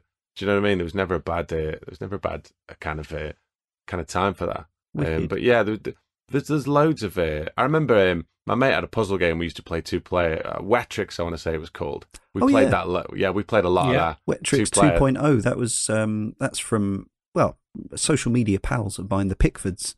Um, Oh, yeah. John and Steve Pickford. Oh, Um, they did. They did feud, didn't they? they did Spectrum? Feud, yeah, you've I done some of their games. We Yeah, had yeah, we had Twitter interactions about this thing. I remember that. That's right. But yeah, I remember that. It was Yeah. that was really good. It's a great really, game, really good. Yeah, Yeah. fantastic. the N64 original, then that one, and then um, Aqua Aqua was the uh, the next one on PS2. Yeah, I sometimes ask them to bring it back, but they won't. so yeah, I'm fortunate enough to never have played any of these, um, but I wanted to just name check a few of the games that you may have been cursed with as presents, or you may have even spent your own money on. Suits from the forum says one of the most dreadful games for me was Fighting Force 2 which was a total mess. Uh, other ones that came up when I was looking at worst games on Dreamcast lists, repeat offenders include South Park Rally, Sonic Shuffle, which was uh, Sega's attempt at a Mario Party style board game, uh, Urban Chaos. I played Urban Chaos. Yeah. That was a rough game.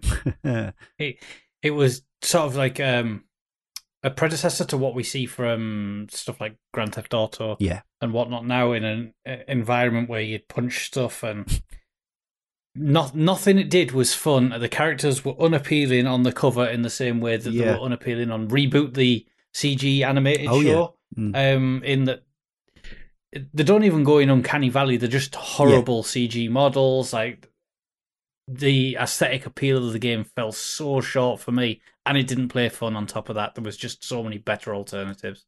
It didn't really know what it wanted to be. I think. Mm. 90 minutes Sega Championship Football. Not sure who made that one. Uh, luckily, I didn't uh, splurge out on that one.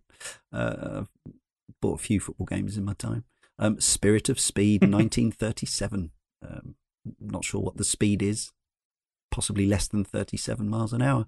Ducati World uh, looks, uh, I've, I've watched this running. Um, I mean, yeah, just uh, astonishingly pants looking motorcycle racing. Star Wars Demolition. Um, I can't even remember what you were supposed to do in this. Nightmare Creatures 2. Not a very good survival horror game. Yeah. And Best avoid it. and more motorcycles uh, of a different kind. Jeremy McGrath, Supercross 2000. Avoid, apparently. Um, obviously, it's all subjective, but those ones came up in multiple kind of avoid these lists, so uh, uh, you've at least been warned. Casey from the forum says, I'm a bit weird in my appreciation of the Dreamcast. I was always a Sega kid growing up, but being born just a few short months before the Dreamcast US launch, I was too late to even be a Sega hardware kid. Nevertheless, I grew up playing a lot of games that were unbeknownst to me Dreamcast games, like Crazy Taxi and Sonic Adventure on the GameCube. As I grew up and got nostalgic, I did some research into these games and discovered their Dreamcast versions, and picked up a Dreamcast around age 17. Once getting through my nostalgia playthroughs, I was able to discover just how ahead of this curve, head of the curve this console really was, from its excellent ports of PC games to its quirky selection of original titles. There's nothing quite like the Dreamcast, and it's a console I'm glad to hold on to. Collecting has gotten expensive, and even the modding scene is a bit prohibitive for a college kid like me. But as an avid racing game fan, most of the stuff that catches my fancy is readily available, and for that I am very grateful, as the Dreamcast is often the best way to play these games today, as PC games from the era become harder to run on new hardware, and GameCube game prices rival new AAA releases. So, that's a, a younger person tipping the Dreamcast as a, a good collector's machine. Two other bits of uh, niche uh, Dreamcast goodness that I've just remembered. Yes, sir. Uh, the uh, Ready to Rumble boxing series, I seem to remember being a massive deal. I remember that being like uh, on a lot. If you, yeah, if you went in, yeah, it was Michael Buffer, wasn't it? Yeah, if you um, if you went into like shops and stuff, and they had a display model set up, a lot of the time you'd have you'd have that in there. And I think there was Hmm. a demo that came with a a magazine that had uh, the sequel with a couple of characters playable, Michael Jackson which- was in the second one, I think. which is great. Yeah, and yeah, I remember. also in Space Channel 5. So there are two uh, two games with the yeah, I remember that being a being yeah being quite a big uh, being, being quite being quite a big deal. Um, but uh, I remember what's it as well. Another neat like like I say, I don't know how this port found its way here, but uh, I had Railroad Tycoon two on the Oh, Dreamcast right. as well, which was right fantastic. I, I don't understand why it was so good, but I spent ages playing it, Hmm. and it was so it was like it shouldn't work really. A They got the like that controls all, all on there. it was it was it was absolutely spot on. I can't. I just never forget. There was like uh, there was like there was a big campaign mode. There was loads of missions. There was loads of scenarios, and uh, I never forget. The slowest train was called uh, it was called the Iron Duke. And I ran this one line right from basically like you do with these games. You think to yourself, "What's the most ridiculous thing I could do?" Right. So I remember running a train from I did the Land's End John O'Groats basically, and uh, this train took 117 years and I only like I, I remember playing it at the time and, and being hammered and thinking to myself, what would have happened? The stories if you'd have worked on that train for generations. Do you know what I mean? As it took 117 years to get from the tip of Scotland to uh, to the bottom of Cornwall. Yeah. But uh, but yeah, that was another one though. Like I never saw anything about it, and then I randomly No. just walked into HMV and it was a tenner, and I was like, yeah, why not? Mm. Why the hell not? Let's make some trains. Good on you. right. Uh, so yeah, further reading I do recommend, even though I haven't got it yet myself, because I've got the Mega Drive one. Uh, if you go to readonlymemory.vg, they do a book called Sega Dreamcast Collected Works. Uh, it's thirty-five pounds. It's by Simon Parkin, who you'll almost certainly have read something by on the internet over the years. Is a very uh, widely distributed journalist, and um, these books that they make are just beautiful things. Um, pages and pages of information and um, technical diagrams and art from the games and interviews and whatever. Um, I've got no reason to pimp this other than it looks like a beautiful thing, and I've got the Mega Drive one, which is a beautiful thing. So, um, if you're a Dreamcast fan, you definitely want to check that out. I would say. Uh, and in closing from our community, Ashman86 says, 20 years on, the Dreamcast is still the console nearest to my heart. It epitomized for me the creativity and ambition of video games. Groundbreaking, a little weird, wacky, and most of all, fun. Thank you, Ashman.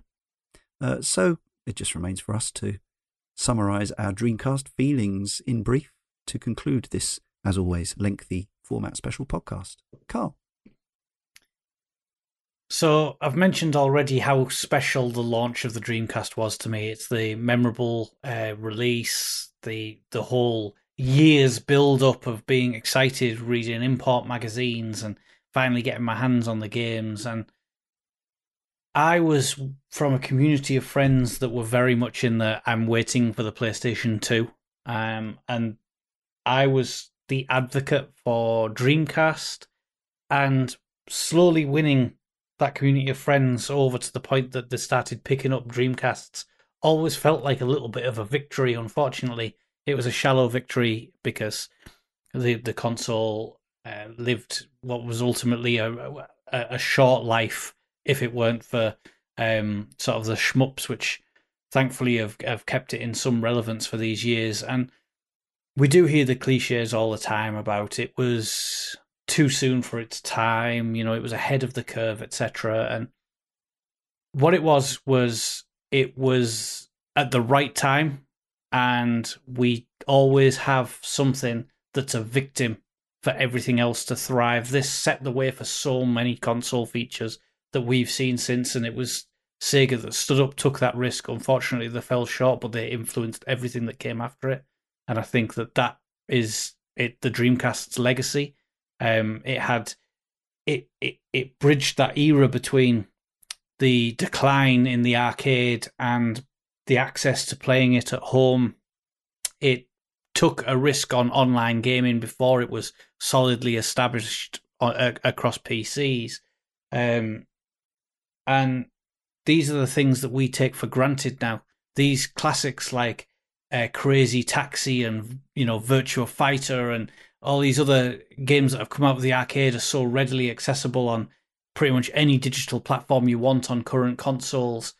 But they were a huge deal at that point in the Dreamcast, and they're so much more than a footnote at the back end of a store. These were the things that were the peak of 2000s gaming, and just thinking about that makes me smile so much. And the influence that Sega have had on the industry um, the ones that recognize it are probably the ones that are so strongly calling for um, that Sega influence again. And it, it's sadly missed, but it's so fondly remembered. And for that, the, the Dreamcast has always remained the most special console to me. Um, it it was it burned so bright, really, in terms of my excitement for its launch, playing it through for two years, and then seeing it sort of slowly fade away there was not a time that I played it in those two years that I didn't love what I played. I had such a wide variety of games, um, sort of brave development before development costs skyrocketed through the roof on on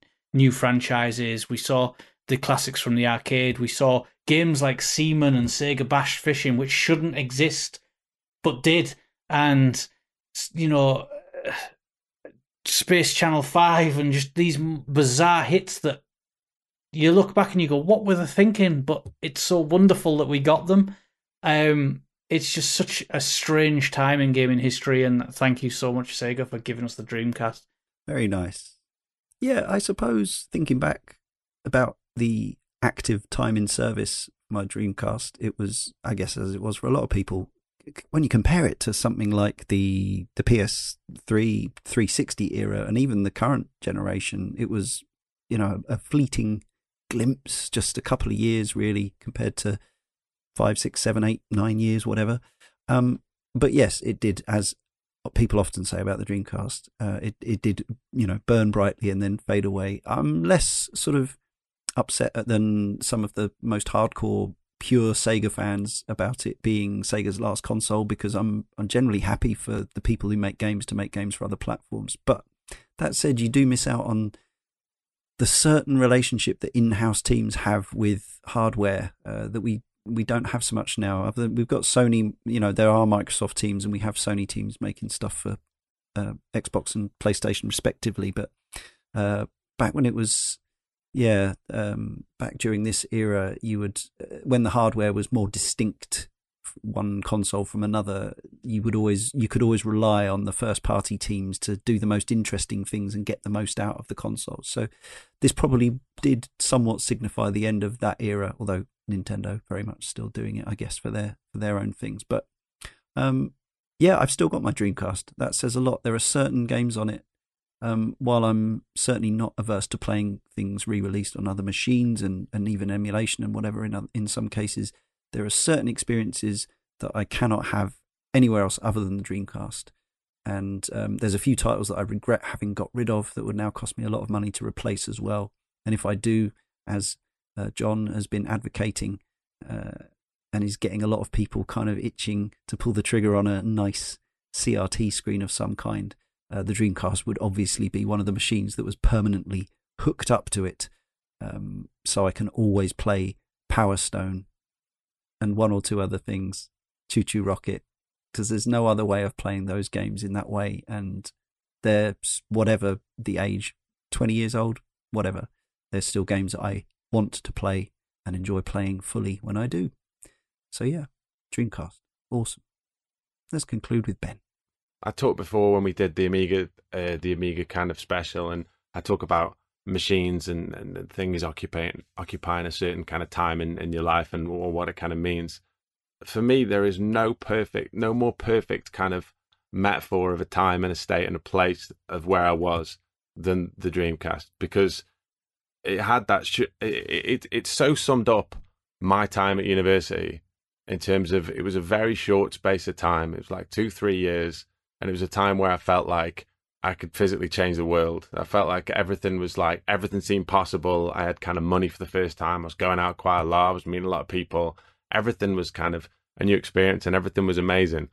And when that time ended and I got a desk job, I was like, this is rubbish. Do you know what I mean? This is absolutely terrible. I hate this. And the problem was was the fact that like that that kind of short period that felt like it was never going to end had ended and that was exactly the same. I remember where I was when I uh, heard that the disc, the Dreamcast was getting discontinued, and it was towards the end of my. It was like the last term of university, and it was heartbreaking. Do you know what I mean? And and I didn't buy a new console then. Well, that that was like the last like new console really I bought within a couple of months of it officially coming out. Do you know what mm. I mean? It kind of. I'm not saying that it killed my enthusiasm for that, but I just felt like there was there was nothing I would have changed about it, and there was nothing that I thought that they, I don't say could have done differently, but there was no I, I couldn't have made that better in any way. Like I can't I can't like begin to describe what it meant being able to play video games with people from all over the world. Do you know what I mean? That's the stuff when you were like five or six that people would say, and you'd say that it was impossible. Do you know what I mean? When mm. you'd go into arcades and like the the ability to kind of do that, and like I, I'll, I'll never forget like coming in, do you know what I mean, from nights out and putting PSO on and like playing that until like six in the morning. Like that that was the first console that changed kind of legitimately made me change kind of my lifestyle in terms of like the for the first kind of couple of weeks when it came out and I didn't have any lectures, like I was like getting up at two in the afternoon and like playing then till like six the next morning and then sleeping till two in the afternoon again. It was winter. I didn't see any daylight for about, like, no exaggeration. I physically didn't see any daylight for, for a good kind of two weeks, two and a half weeks. And, like, there's very few kind of things since then that have had that kind of effect, really. Like, uh, there's there's way too many games to kind of bring up individually that, that I played on there that I kind of still hold as kind of special. And, and like, um, like university itself, it kind of it had to end. It was an amazing experience, and I look back at it now and think to myself, like I'm so happy and so lucky that I I kind of shared an experience like that where kind of the real world kind of didn't matter for kind of two, three years. And there was no more perfect kind of foil to that than having a console that's kind of special and is, is kind of, uh, I don't know, it's kind of revolutionary in many respects as the, uh, as the Dreamcast. And uh, yeah, it's, it's, it just, it hit, it hit, all the right, it ticked all the right boxes at, at specifically the perfect time kind of in my life. And every time we, as soon as you said about the Dreamcast, I thought, I immediately just thought to myself, this is just one of, one of the most kind of yeah, one of the most perfect times where kind of technology and kind of my life experiences kind of converge really. Superb. So as you can tell, listeners, from our hushed and croaky voices, it is late. It remains for me, Leon, to thank Karl, Ben, and John, the departed John, uh, as well as our editor Jay and our correspondents, and to you for listening. Ben, uh, let the listeners know where they can find your Oh, other stuff. Thank you very much. Uh, right. Check me out on uh, One Credit Classics on YouTube uh, and Number One Credit Classics over on Twitter. There is a different uh, video game played with. Uh, I don't want to say hilarious. It's quite funny how annoyed I get at a lot of these games. Kind of commentary every week from the uh, mid '90s to early '80s. I play a lot of uh, Golden Axe, Ghosts and Goblins, Ghouls and Ghosts, games of that frustrating nature. There's a uh, there's Patreon as well, and uh, I've just well at the time of recording.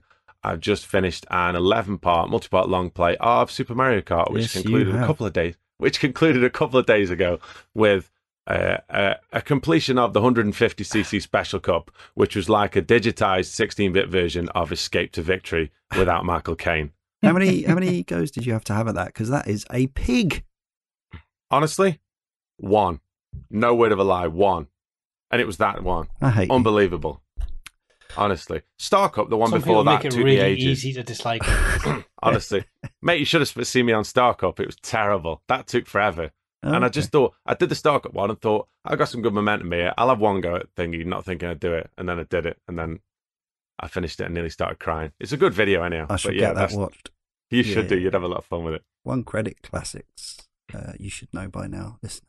Okay, uh, if you've enjoyed this podcast, please consider our Patreon, patreon.com slash Rinse. And if you do, if you're listening to this uh, at the end of the year or early 2020 and you're not a patron, if you become a patron now, our next format special on Sony's pleasing pocket powerhouse, the PSP, is out pretty much now. So do it, just a dollar a month. It really does help. Thank you for listening, and we'll see you next time.